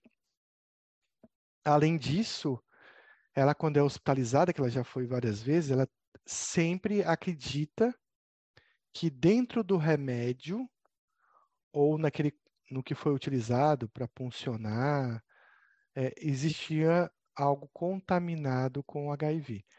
E olha só, ela acredita às vezes que essa contaminação ela foi provocada, foi, é, ela foi proposital. Ela acredita que colocaram dentro do remédio o vírus do HIV. E ela não tem esquizofrenia, pessoal. Ela não é um paciente com esquizofrenia, é um paciente com toque. Pra, algumas das obsessões que ela tem, tem bom insight, algumas obsessões têm um insight pobre, e algumas obsessões dessa paciente são quase crenças delirantes. Então vejam que mesmo num determinado paciente você pode ter vários números de obsessões diferentes, com gravidades diferentes entre as obsessões.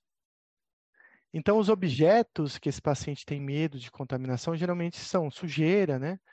Mas também fezes, urina, pó, germes. E olha que interessante, o paciente ele pode ter uh, um medo da própria urina, da própria, das próprias fezes. Por exemplo, ter medo de urinar, porque quando a urina sair vai, vai contaminar ele. É, também do esperma também pode acontecer, mas o mais comum é que sejam no, digamos assim, em sujeira do dia a dia, que pode estar contaminado com bactérias, com vírus ou com um determinado é, tipo específico de agente, né? Então, gente viu um caso lá do paciente com HIV, que eu tive recentemente na IPMED,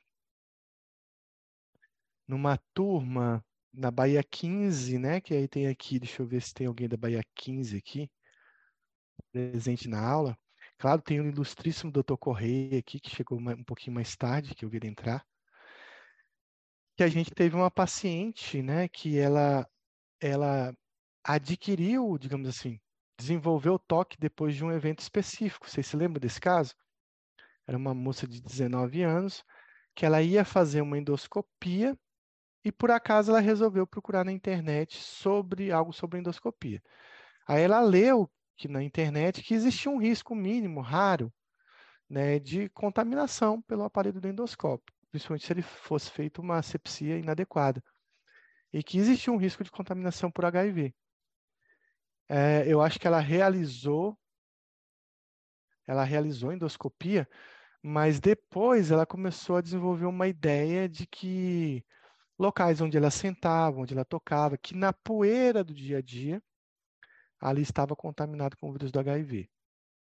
É, o mais interessante é que ela tem insight total sobre isso. Ela sabe que o HIV não sobrevive a esse tipo de, de digamos, ele não sobrevive é, exposto assim ao ambiente por muito tempo e a poeira não não, não tem HIV, que também seria impossível pelo toque ela adquirir o vírus, mas mesmo assim ela tem um monte de mecanismos de evitação, de compulsão. Flávia aí também está confirmando aí dessa paciente que a gente atendeu, né? Que eu acho que a gente passou, não me lembro, mas a gente passou estalopram para ela. Eu acho que foi isso. É um caso bem comum, né? Então existem, né, vírus, bactérias específicas, mas HIV é bem frequente. Engraçado que isso talvez tenha cometido ela na época da pandemia, e ela não desenvolveu é, o toque em relação à questão do vírus do Covid. Mas eu estou com uma paciente agora, que é uma paciente com baixa adesão, em que a situação dela é extremamente grave. Por que, que é grave? Porque ela não sai do quarto, ela não toca em nada, ela não quer comer nada, ela não quer ver outras pessoas e a coisa chegou ao ponto de ela não conseguir tomar banho e usar o vaso sanitário da casa dela, do quarto dela, da suíte dela, por conta que ela acredita que a tampa do vaso sanitário está contaminada com Covid. Essa é uma paciente bem grave, também tem pouca adesão, tem baixo insight. Por que, que ela tem baixo insight? Porque o Covid realmente é um vírus que pode estar no ambiente né, o, o, Covid, né, ele pode, o vírus pode estar em qualquer objeto, ele, ele sobrevive um tempo ali exposto, a depender do material que ele foi exposto. E ela tem convicção de que o, o, o vaso sanitário está contaminado. Então, quando isso torna, torna a obsessão dela menos bizarra, digamos assim. Então, existe uma ideia sobrevalorizada que explica o medo dela, a obsessão dela. E quando essa ideia sobrevalorizada existe, o toque acaba tendo uma gravidade maior e uma resposta menor. O mais interessante é que essa paciente desenvolveu o toque durante a pandemia, e eu a conheço, na verdade, porque ela é mãe de um paciente meu esquizofrênico, bem grave também, com vários delírios místico-religiosos. Então, é, aí se a gente for ver história familiar, um paciente com esquizofrenia e a mãe, quase aos 60 e poucos anos, 60, quase 70 anos, desenvolveu toque. Uma outra coisa que também é atípica, que ela desenvolveu toque bem tardiamente. Então, existem essas interconexões entre doenças também.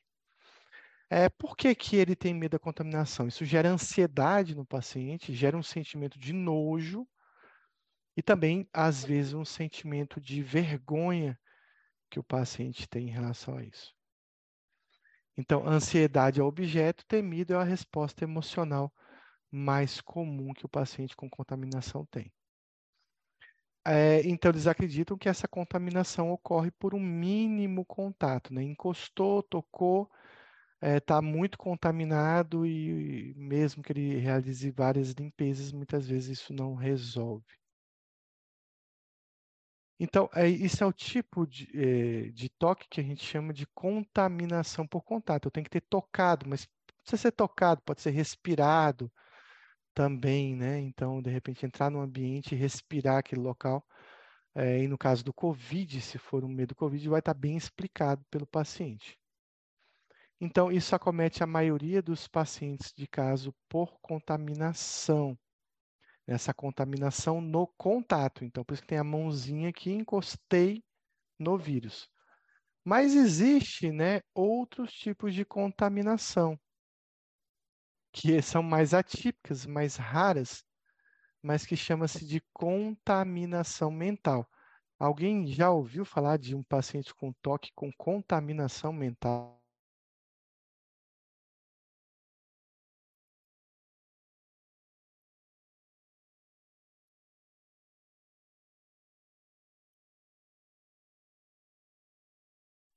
Alguém consegue explicar para mim o que é uma contaminação mental?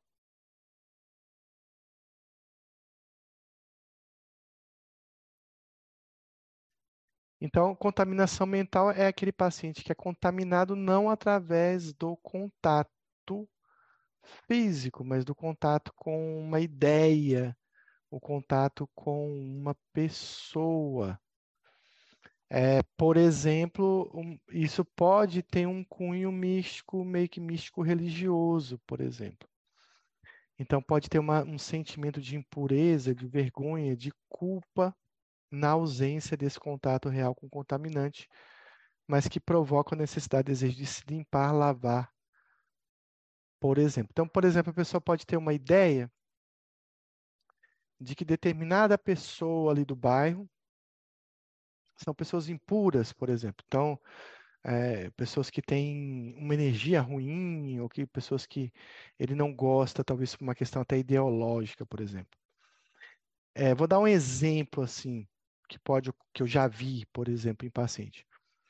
Então, um paciente, por exemplo, que ele acha, é um paciente protestante, evangélico, que acha que alguém de uma religião, por exemplo, africana, candomblé, umbanda, é uma pessoa impura, que carrega espírito, coisas ruins. E ele, e, ele passa na rua e uma pessoa dessa encosta nele, uma pessoa conversa com ele. Então, ele pode acreditar que ele se contaminou com essa impureza que a outra pessoa tem. Então ele pode chegar em casa, tirar a roupa, lavar a roupa, tomar vários banhos, pensando que ele se contaminou é, com essa pessoa. É bem parecido com radioatividade, por exemplo. É um medo de contaminação por radioatividade, mas a, a impureza da pessoa não é radioativa. Talvez a questão mais ideológica da pessoa.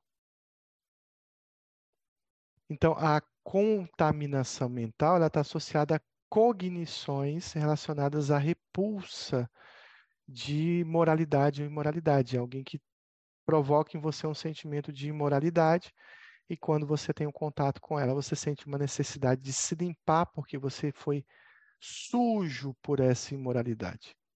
É bem raro, mas esse tipo de contaminação mental também pode ocorrer. Qual é a segunda obsessão mais comum no toque? Agora ficou difícil, né?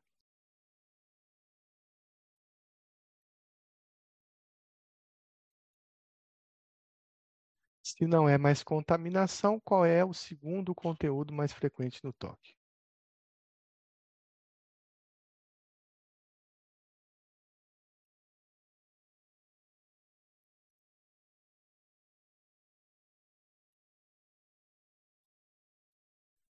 Então, Bia está aqui do meu lado, não conseguiu responder, então trata-se, Bia, da dúvida patológica. Então, a gente vê muito isso, né? paciente com. Na verdade, talvez a dúvida patológica seja a obsessão mais comum do ser humano. É, eu estou falando obsessão, não estou falando toque. Estou falando obsessão. Então, quem aqui de nós já não voltou para verificar se o vidro do carro estava é, se o alarme foi acionado, se o vidro ficou aberto, se a porta ficou aberta, se esqueceu a chave, se esqueceu o fogão ligado, se esqueceu é, o ferro de passar roupa é, ligado em casa. Então, a dúvida patológica, ela é o conteúdo obsessivo mais comum do ser humano. Mas quando a gente fala de dor, porque quando eu volto uma vez para verificar se o alarme do carro foi acionado e eu faço isso uma vez sem sofrimento, não é toque. Por mais que eu ainda repita isso várias vezes na semana. Agora, quando a gente fala de toque, doença, a dúvida patológica acaba perdendo para a contaminação e ela é o segundo obsessão mais frequente. Se a obsessão né, de contaminação me, ger, é, me gerava uma compulsão de limpeza, a dúvida patológica vai me gerar uma compulsão de verificação. Então, é o segundo mais comum. Então, dúvida patológica vai gerar sempre uma compulsão de verificar. Eu tenho dúvida sobre, o algo, sobre algo e eu preciso verificar se essa informação é verdadeira. Então, por exemplo, eu falei aqui na aula de uma situação de uma dúvida patológica. A paciente me perguntou se a mãe e o pai dela estavam presentes na consulta. Então, ela tinha uma dúvida patológica de que realmente eles estavam presentes. E olha, a bizarrice disso, né? Mesmo vendo, ela precisava de uma confirmação. Então, ela precisa que alguém, que, ou, ou que ela verifique. Isso que é interessante na dúvida patológica, porque às vezes a verificação do paciente não vale. Isso tem que ser confirmada por uma segunda ou uma terceira pessoa. Então, se eu falasse para ela, olhe para o lado, você está vendo sua mãe? Ela ia olhar para o lado e, diz, e dizer, sim, eu estou vendo minha mãe. Olhe para o outro. Você está vendo seu pai? Sim, estou vendo meu pai. Isso te alivia? Não. Eu preciso que você confirme, que você diga. E quando o paciente tem dúvida patológica que ele precisa de uma confirma, confirmação de uma segunda pessoa, isso vira um verdadeiro inferno dentro da casa de um, de, de um indivíduo, de um relacionamento, por exemplo. Essa mesma paciente que eu falei para vocês, ela tinha uma dúvida patológica de que havia engolido objetos metálicos. Então, qualquer objeto pequeno, geralmente, metálico, ela tinha uma dúvida se ela tinha engolido. Então, por exemplo, dá um exemplo, um clips, uma chave, né, um, um brinco, um anel. Então, sempre que ela está diante de pessoas que estão com brinco, com anel, ela fica prestando atenção. Aí ela não precisa de uma confirmação de uma segunda pessoa. Nesse caso, ela mesmo conta quantos objetos tem na mesa, mas ao ir embora, ela verifica se todos os objetos que ela observou se mantêm na mesa. Por quê? porque ela pensa que ela pode ter engolido de forma ocasional, acidental, esses objetos. No começo da doença dela, ela fez, sei lá, 15, 20 endoscopias, porque ela chegava no hospital e dizia para o médico e para a família: Eu engoli um prego. Aí a mãe, a família levava para o hospital e perguntava: Mas como é que você engoliu um prego? Eu falava: Não sei, mas eu engoli. Então iam fazer endoscopia, iam fazer ultrassom é, é, endoscopia, raio-x, para ver se verificava se achava o prego dentro dela. E ela não tinha engolido nada. É, nisso, ela não precisa da confirmação de uma segunda pessoa, mas ela precisa também de uma confirmação repetida. O que, que acontece com ela? Se ela vê um anel no meu dedo, ela verifica, confirma e vai embora. Mas várias vezes que tinha um objeto que podia ser cedido a ela, ela preferia levar. Então, por exemplo, uma vez ela me pediu um clips que estava em cima da mesa. ela pegou esse clipe, ela não tinha, interessante, ela não tinha medo de pegar no clips. Ela não tinha medo do toque, do contato com o objeto. Pelo contrário, ela fazia questão de pegar. Então, ela pegou o clips, pegou um pedaço de papel, dobrou o clips dentro desse papel, formando um pequeno envelope lacrado. Ela pediu uma caneta e ela cadastrou o objeto. Ela escreveu clips, a data, encontrado em cima da mesa do consultório do doutorandos. E enfiou o clips dentro do bolso. Olha, ela tem medo de, de engolir o clips, mas ela botou dentro do bolso. O que, que ela vai fazer com esse clips? Ela vai levar até a casa dela, num guarda-roupa que ela tem, aonde ela tem vários objetos cadastrados.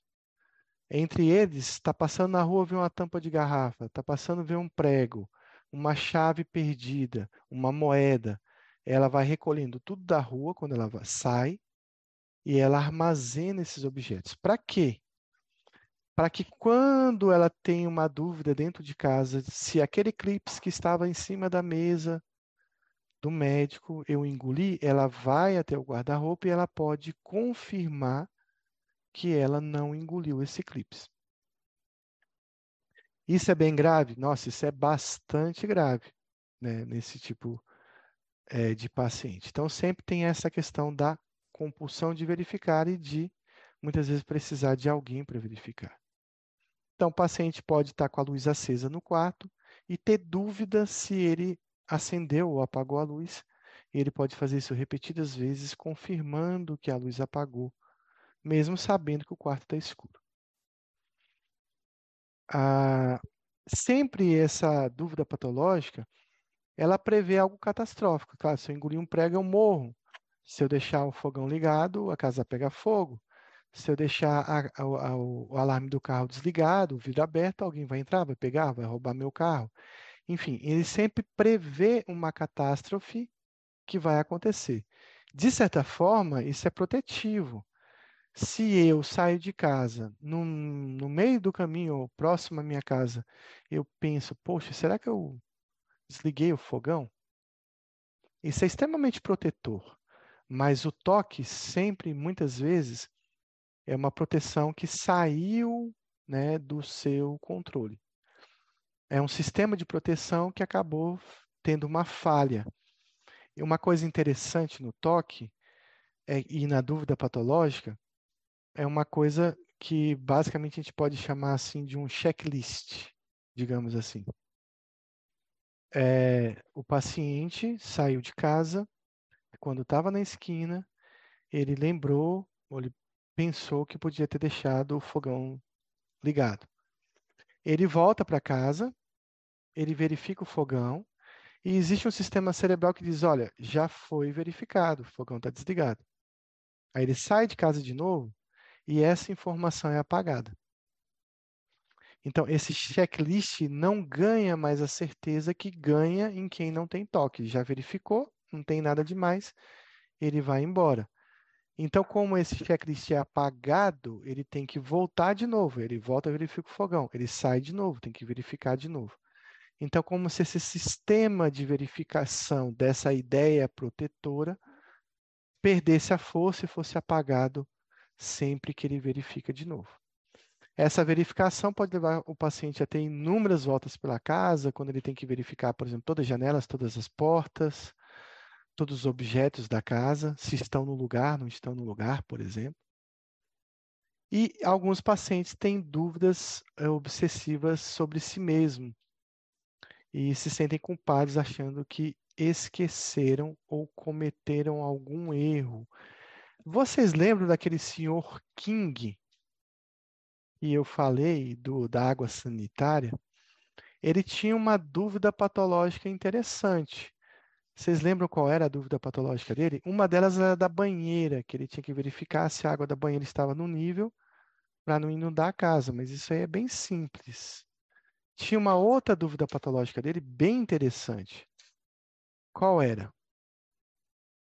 Exatamente o Sr. King, né, ele tinha dúvidas se ele tinha falado algo inadequado. se ele de repente não falou um palavrão, se ele de repente não ofendeu uma pessoa, se ele de repente não cometeu um erro gramatical. E aí ele precisava anotar e ficar relembrando as conversas, repassando os diálogos, repassando os diálogos para verificar se ele não tinha ofendido alguém. Então, esse é um tipo de dúvida patológica que gera um, uma, um sentimento de culpa em relação a ele. Existem vários tipos de verificação. Aliás, existem dois tipos de verificação. Uma verificação chamada simples ou aberta e uma verificação encoberta. Então, como é que a gente explica isso? Uma verificação simples ou aberta, o indivíduo não esconde nem desfaz o ritual a paciente chegou para mim e, e perguntou, chegou para mim e perguntou: "Meu pai e minha mãe estão aqui?", né? Então ele executa o ritual mesmo que alguma pessoa esteja ache absurdo, ache bizarro, ele pergunta, ele vai lá e faz essa verificação. Mas essa verificação não é um ato mental.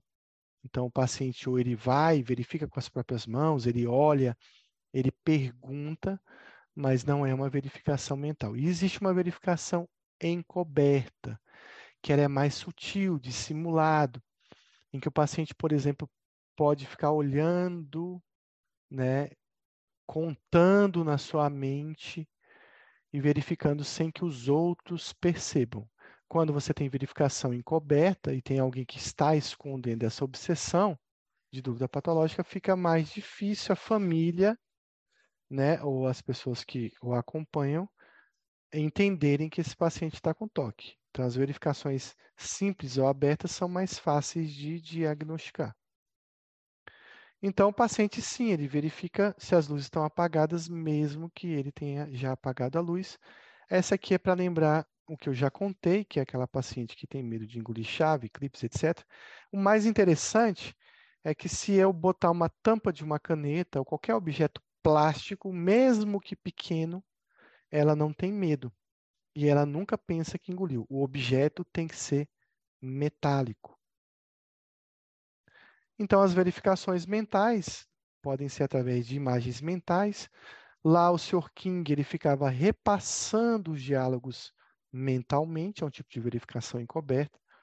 Ele lembrava, ele pode, o paciente pode lembrar, por exemplo, é, um trajeto que ele fez. Eu fui de casa, passei tal esquina, atravessei tal rua, e eu atravessei quando o semáforo estava fechado. E ele tem que ficar lembrando: será que eu atravessei com o semáforo fechado ou com o semáforo aberto? Então, ele pode verificar as memórias dele, ele pode verificar esse percurso mental sobre algo que ele fez, e ele pode verificar também através de um diálogo mental. O Sr. King fazia muito isso. Então, na verdade, esse percurso mental uh, a gente faz muito de forma fisiológica. Então, por exemplo, um cirurgião ele pode, quando vai fechar o paciente, sei lá, ele pode fazer um percurso mental. Pronto, eu fiz isso, eu rafiei isso, eu tirei eram oito compressas, eu tirei oito compressas, tinha uma pinça ali, eu também tirei a pinça, e de certa forma ele pode querer relembrar tudo que ele fez para, de repente, não esquecer nada lá dentro. Isso é fisiológico, mas quando isso acontece numa intensidade muito grande, acaba virando toque.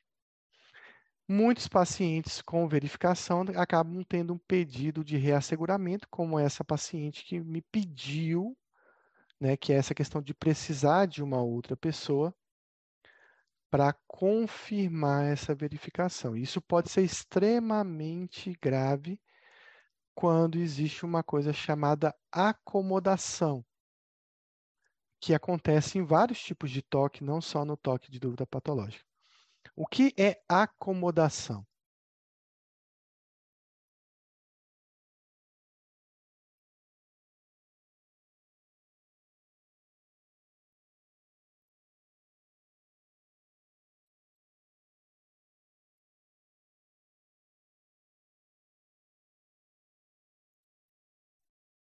Acomodação, pessoal, é o mesmo que em dependência química a gente chama de codependência.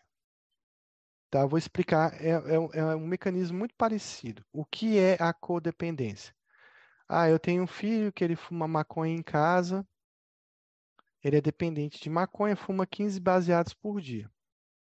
Eu não quero que ele use maconha, eu não quero que ele seja dependente, mas o que acontece? Para que ele não vá comprar isso de um traficante, para que ele não fique fumando na rua, eu deixo ele trazer os amigos dele e fumar no quarto.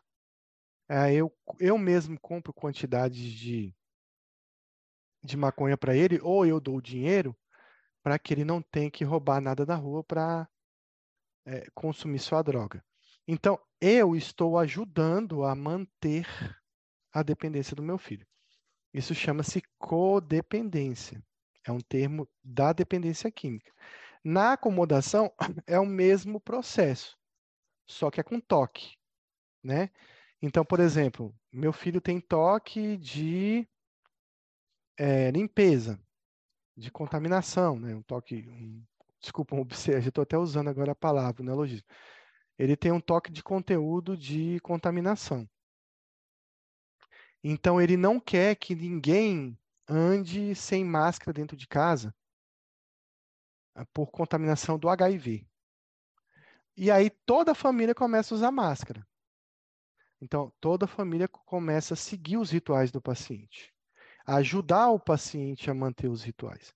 No caso do, do toque de dúvida patológica, é, quando a paciente lá me pergunta, eu engoli a chave? Eu falo, não. Aí ela pergunta, você tem certeza? Eu posso falar, não, você não engoliu. Mas se ela me perguntar de novo várias vezes, e eu repetir várias vezes que não engoliu, eu, de certa forma, estou fazendo uma acomodação ao toque dela, e a acomodação acaba levando a uma piora do paciente, porque o paciente tem que enfrentar as obsessões e tem que resistir às compulsões. Então, essa necessidade de precisar de um outro para reassegurar a dúvida dele acaba levando muitas famílias a criar esse mecanismo de acomodação quando ele faz perguntas repetidas e a família se submete a responder. Mas chega num ponto que nem a família mais aguenta responder. Então, um paciente que perguntava inúmeras vezes para o carona se ele o viu trancar o carro, um paciente que perguntava para a mãe repetidamente se o que ele fez estava certo. Qual é a terceira obsessão mais frequente no toque?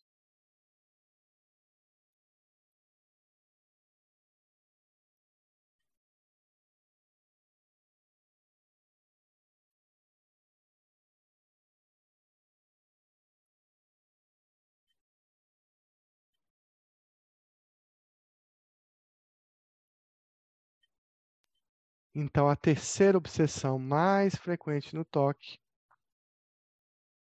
O contar, Tabata, é, acaba sendo de uma dúvida patológica, né? Não sei que, qual contar que você está falando quando ele vê alguma coisa e tem que ficar contando. Acaba sendo uma verificação, depende por que ele está contando. Mas o terceiro conteúdo mais importante são os pensamentos intrusivos. Esse é um toque que muita gente tem dificuldade de diagnosticar. Esse é um toque que muitas pessoas não sabem que é transtorno obsessivo compulsivo. Esse é menos falado na mídia, os pacientes até tomam um susto quando você fala que é toque e falam, não, mas toque não é isso. E alguns médicos acreditam que esses pensamentos intrusivos são delírios e não obsessões. Esse é um toque que não é toque, é TO. É TO, porque ele é transtorno obsessivo, ele não tem compulsões. Em geral, ele não tem compulsões. Pode até ter, mas em geral não tem. Poxa, mas como é que é isso? É só um toque de uma ideia obsessiva que eu vou dar um exemplo. Então, são pensamentos obsessivos sem uma compulsão. Um bom exemplo de pensamento intrusivo é a questão dos pensamentos, das obsessões de violência. O paciente acredita, passa uma imagem na gente, na, na mente dele, ou ele imagina que fará uma agressão a alguém. Isso acontece muito com determinados objetos. Ah, eu já tive pacientes que o objeto ele tinha que ser pesado, como uma pedra, por exemplo, uma estátua. Quando ele estava perto de uma estátua, ele imaginava que ia arremessar essa estátua em alguém que estivesse próximo. Ou de repente um paciente que uma pessoa que está numa passarela, lugar alto, e você imagina que você vai empurrar essa pessoa. Então são pensamentos intrusivos que podem estar relacionados, por exemplo, a um ato agressivo. Um bom exemplo, a mãe chegou e falou: "Eu não consigo mais lavar a louça perto do meu filho, porque quando ele passa, eu fico imaginando que eu talvez esfaqueie ele." Ah, isso gera uma angústia muito grande que o paciente fala: será que um dia eu vou ser capaz de esfaquear o meu filho? E a resposta é não. O paciente não vai realizar esse ato agressivo. Também pode ser um ato sexual repreensivo. Vou dar um exemplo de um pensamento intrusivo. É, que tinha até, por exemplo, uma certa verificação, uma certa compulsão, porque existia um, um ritual nesse paciente mas esse paciente ele desenvolvia uma ideia de que tal pessoa era atraente sexual, tinha uma atração sexual. É, por exemplo, vamos assim, ele olhava qualquer pessoa e, e como se ele olhasse uma pessoa muito atraente sexualmente, que tivesse um corpo físico sexualmente, ele tinha que olhar para algumas partes íntimas. Então ele tinha essa ideia intrusiva de que de uma, um desejo sexual por determinada pessoa. E ele também desenvolveu uma verificação, então ele tinha as duas coisas. Então, toda mulher que passava perto dele despertava esse pensamento intrusivo: nossa, ela é muito atraente. E às vezes a pessoa não era atraente, às vezes era uma pessoa idosa e ele sentiu uma repulsa de ter pensado isso mas ele tinha uma verificação, ele tinha que olhar para o seio e para as nádegas de todas as mulheres. Até então, isso estava incomodando ele, mas chegou ao ponto que ele tinha que olhar para todos os seios e nádegas dos homens. Isso trouxe mais repulsa a ele, pelo fato de ele ser heterossexual, ele achava absurdo ter que fazer isso. E aí, ele tinha que olhar também para a vagina da mulher e tinha que olhar para o pênis de todas as pessoas que estivessem no recinto. E depois de um tempo, ele tinha que começou a olhar para crianças. E aí que foi que ele procurou tratamento, porque ele falou: "Não, eu não sou pedófilo e eu tenho que ficar olhando". Mas pode ser, por exemplo, uma, um pensamento intrusivo sexual em relação a uma pessoa que uh, ele não gostaria de ter essa, esse desejo sexual. Vou dar um exemplo de uma paciente que demorou muito a contar para mim esse pensamento obsessivo dela uma mulher católica muito religiosa que dizia o seguinte: quando eu entro na igreja que eu vejo Cristo lá na cruz, eu sinto aquele pensamento de nossa, como vou dar assim como ela falava, como ele é gostoso, como ele é marombado, como ele é bonito, né? É porque Cristo estava lá é, seminu na cruz. E ela falava: Meu Deus, como é que eu pensei isso? Como é que eu tive esse pensamento de Jesus Cristo? E isso tra trazia uma repulsa e um sofrimento muito grande para ela. É um tipo de um pensamento intrusivo, de um toque com pensamentos intrusivos. Alguns pacientes podem chegar ao ponto de procurar a polícia e dizer: Olha, eu estou tipo, tendo esse tipo de pensamento, eu estou achando que eu vou agredir a minha mãe, ou que eu vou agredir meus filhos, por exemplo. Ou se confessar com um padre que está tendo pensamentos obscenos com várias pessoas. O quarto toque mais comum é o toque de simetria de organização. Veja que ele perde, inclusive, para os pensamentos intrusivos. O toque com pensamentos intrusivos é um toque que o paciente tem muita dificuldade de contar, né? Então ele vai chegar e falar para você, doutor, eu fico pensando se eu vou esfaquear todo mundo em casa quando eu pego uma faca. É muito difícil de contar isso e de é, pensar assim, ah, eu vou no psiquiatra, eu vou falar isso, ele vai me internar, né? Ou vai me mandar prender porque está achando que eu estou querendo matar alguém. Já o de simetria e de organização também é bem comum, e esse é mais fácil de diagnosticar e mais fácil de o paciente contar. Mas às vezes o paciente acredita que isso não é tão patológico assim e que essa organização toda não atrapalha a vida dele. Como é que eu vou distinguir se um paciente com muita uh, muito desejo, muita vontade por uma simetria e organização, se isso é patológico ou não é. Alguém que gosta muito de ter o armário arrumado, de ter a mesa arrumada, de ter a casa arrumada, como que eu vou saber se isso não é uma pessoa muito organizada, talvez perfeccionista, talvez com, com traços anancásticos, obsessivos compulsivos, que não é o toque, é de uma personalidade, de, do toque. Como que eu vou diferenciar um do outro.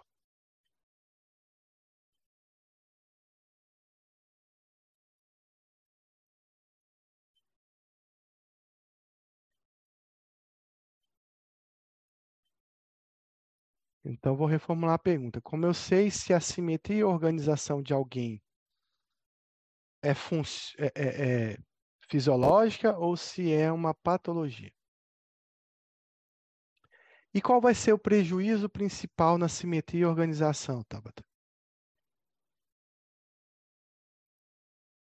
Pronto, então a Elaine complementou o que o Tabata tinha dito, é o tempo gasto para obter essa simetria e organização. Mas tem um outro evento que também acontece com esse paciente que procura simetria? Qual é esse outro evento que também faz disso uma característica patológica?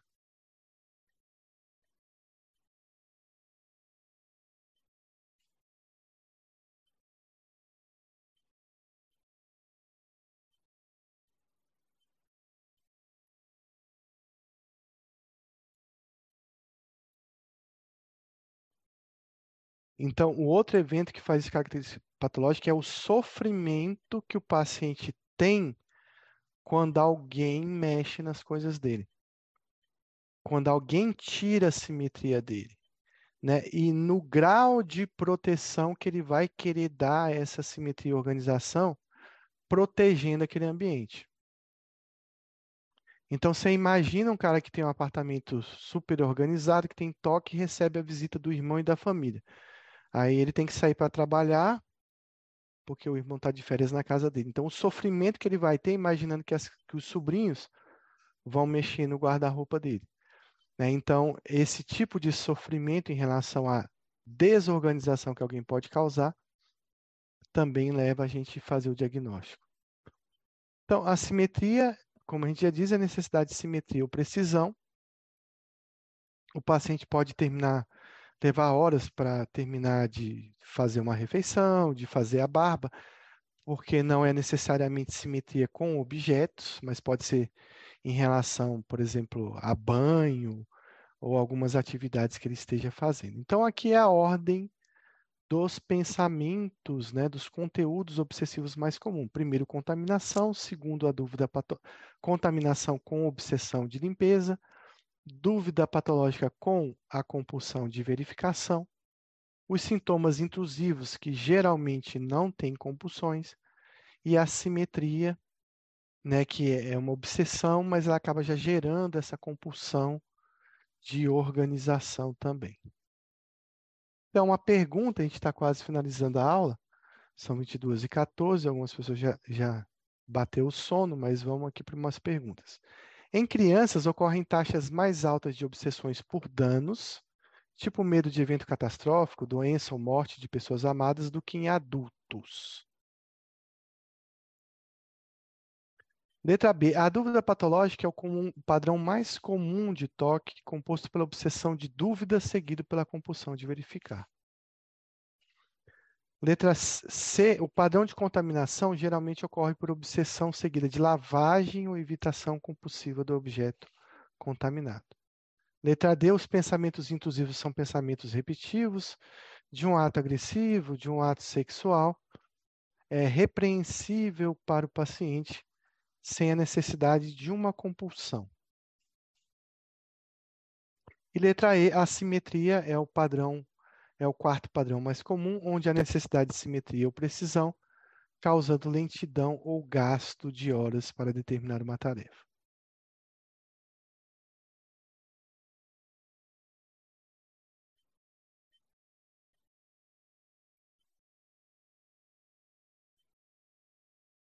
Qual a alternativa incorreta? Então, letra B, né, a contaminação é o padrão mais comum. Sobre o toque, é correto afirmar a prevalência vitalícia do transtorno, de transtorno de humor em pessoas com toque é de 10% e de fobia social é de 25%. Pergunta difícil né, de responder, é, desculpa, é uma alternativa difícil de saber se é verdadeiro ou falso.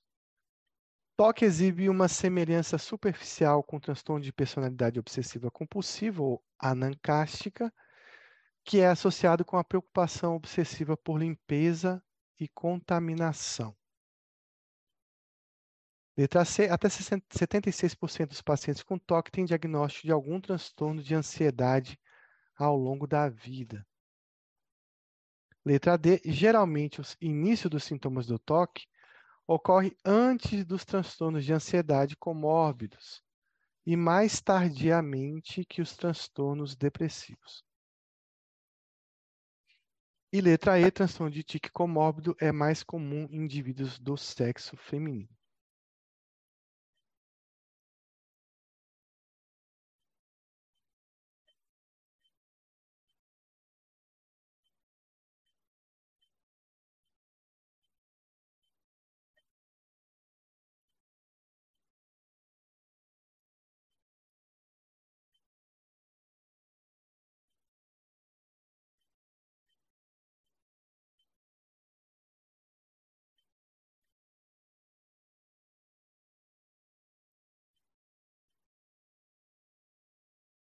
Bom, essa é uma questão difícil, dá para a gente eliminar algumas, né? A letra B está totalmente errada, porque personalidade obsessiva compulsiva tem a ver com perfeccionismo, não com limpeza. A letra C, até 76% do paciente tem tensão de ansiedade. Eu diria que é um número muito alto. E a letra E, o transtorno de tique comórbido mais comum em indivíduos do sexo.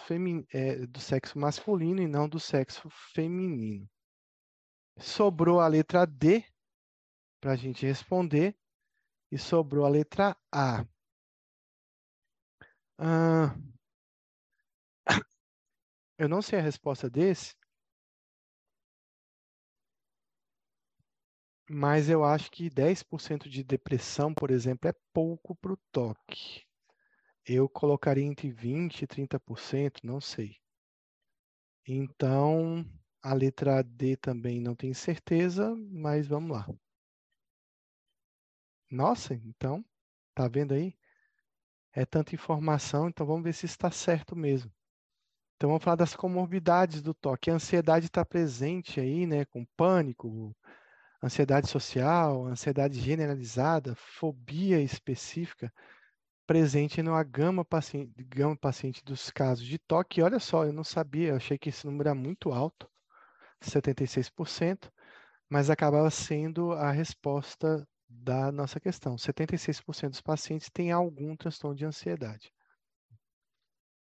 É, o toque é geralmente mais tardio né, que, a ansiedade, que a ansiedade nesse paciente. Então, geralmente um TAG, um pânico, começa antes dos sintomas do toque. Exceto Aí vem o exceto, exceto para TAG TEPT, ele ainda considerou o TEPT aí como transtorno de ansiedade. Já o humor, 63% dos pacientes têm transtorno depressivo ou doença bipolar. Então, o índice é bem mais alto do que os 30 que eu imaginei. E a depressão está presente em 41% dos pacientes. A depressão, não a doença bipolar, tá? Esquece esse bipolar aqui.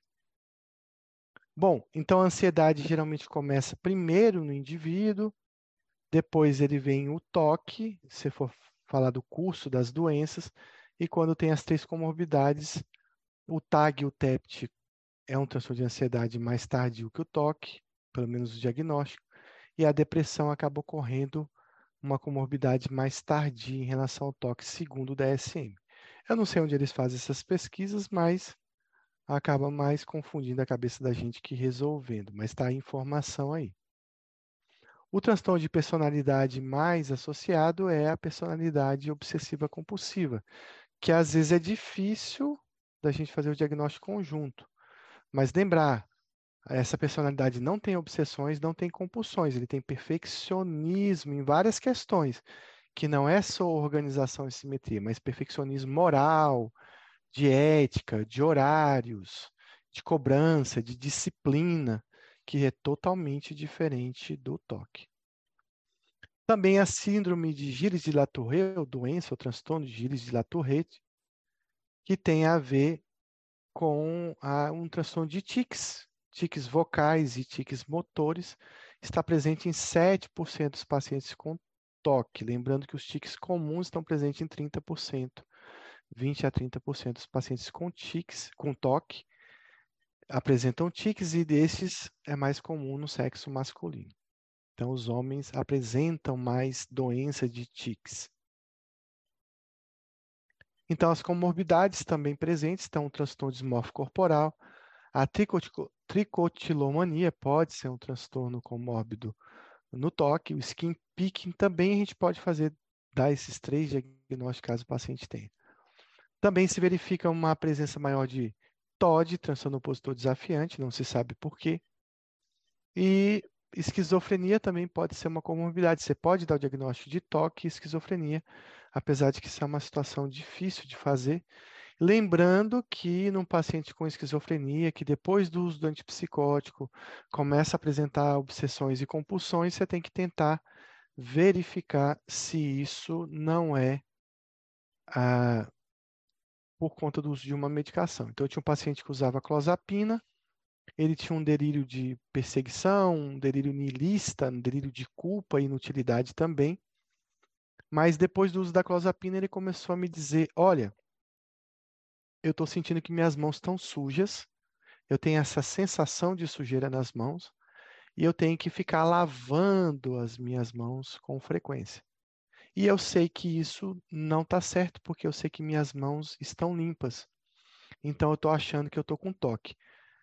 Olha que interessante, sobre os delírios dele, ele não tinha nada de insight, mas sobre os sintomas do toque, ele tinha um insight completo. Também a gente vê comorbidade com esquizoafetivo, muita comorbidade com transtorno alimentar, principalmente anorexia nervosa mas também está presente na bulimia e comorbidade também com transtorno de acumulação colecionista. Para a gente terminar, vou falar do suicídio no toque. 50% dos pacientes têm algum pensamento suicida ao longo da vida. E olha que interessante, nos toques mais graves, principalmente, as pessoas podem tentar suicídio, muitas vezes porque tem comorbidade com transtorno de ansiedade, como pânico, ou comorbidade com transtorno de humor, como doença bipolar e depressão, mas às vezes o paciente tem só toque, ele é grave e o paciente pode vir a tentar o suicídio.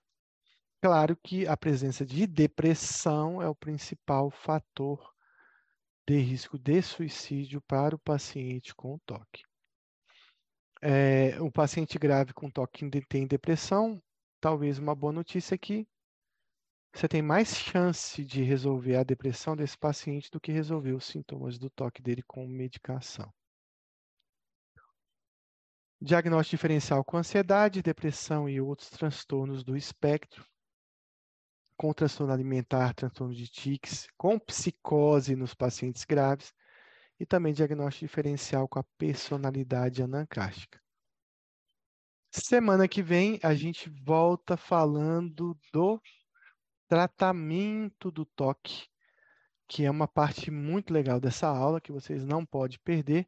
É bom que ela fica no começo da aula e todo mundo pode assistir. Eu vou abrir para dúvidas, para comentários, quem quiser comentar aí alguma coisa sobre a aula.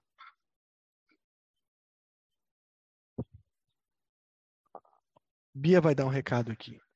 Estudem bastante porque a prova tá difícil.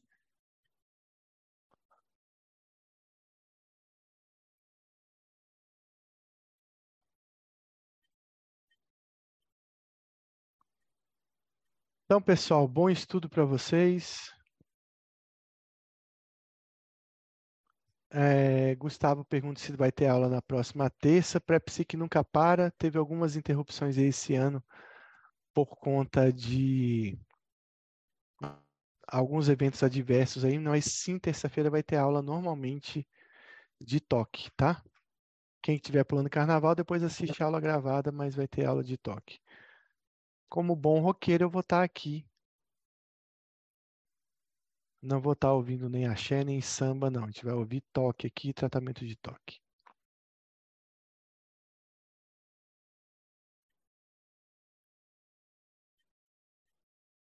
Boa noite a todos, bom descanso. Espero que tenham aproveitado. Voltamos semana que vem.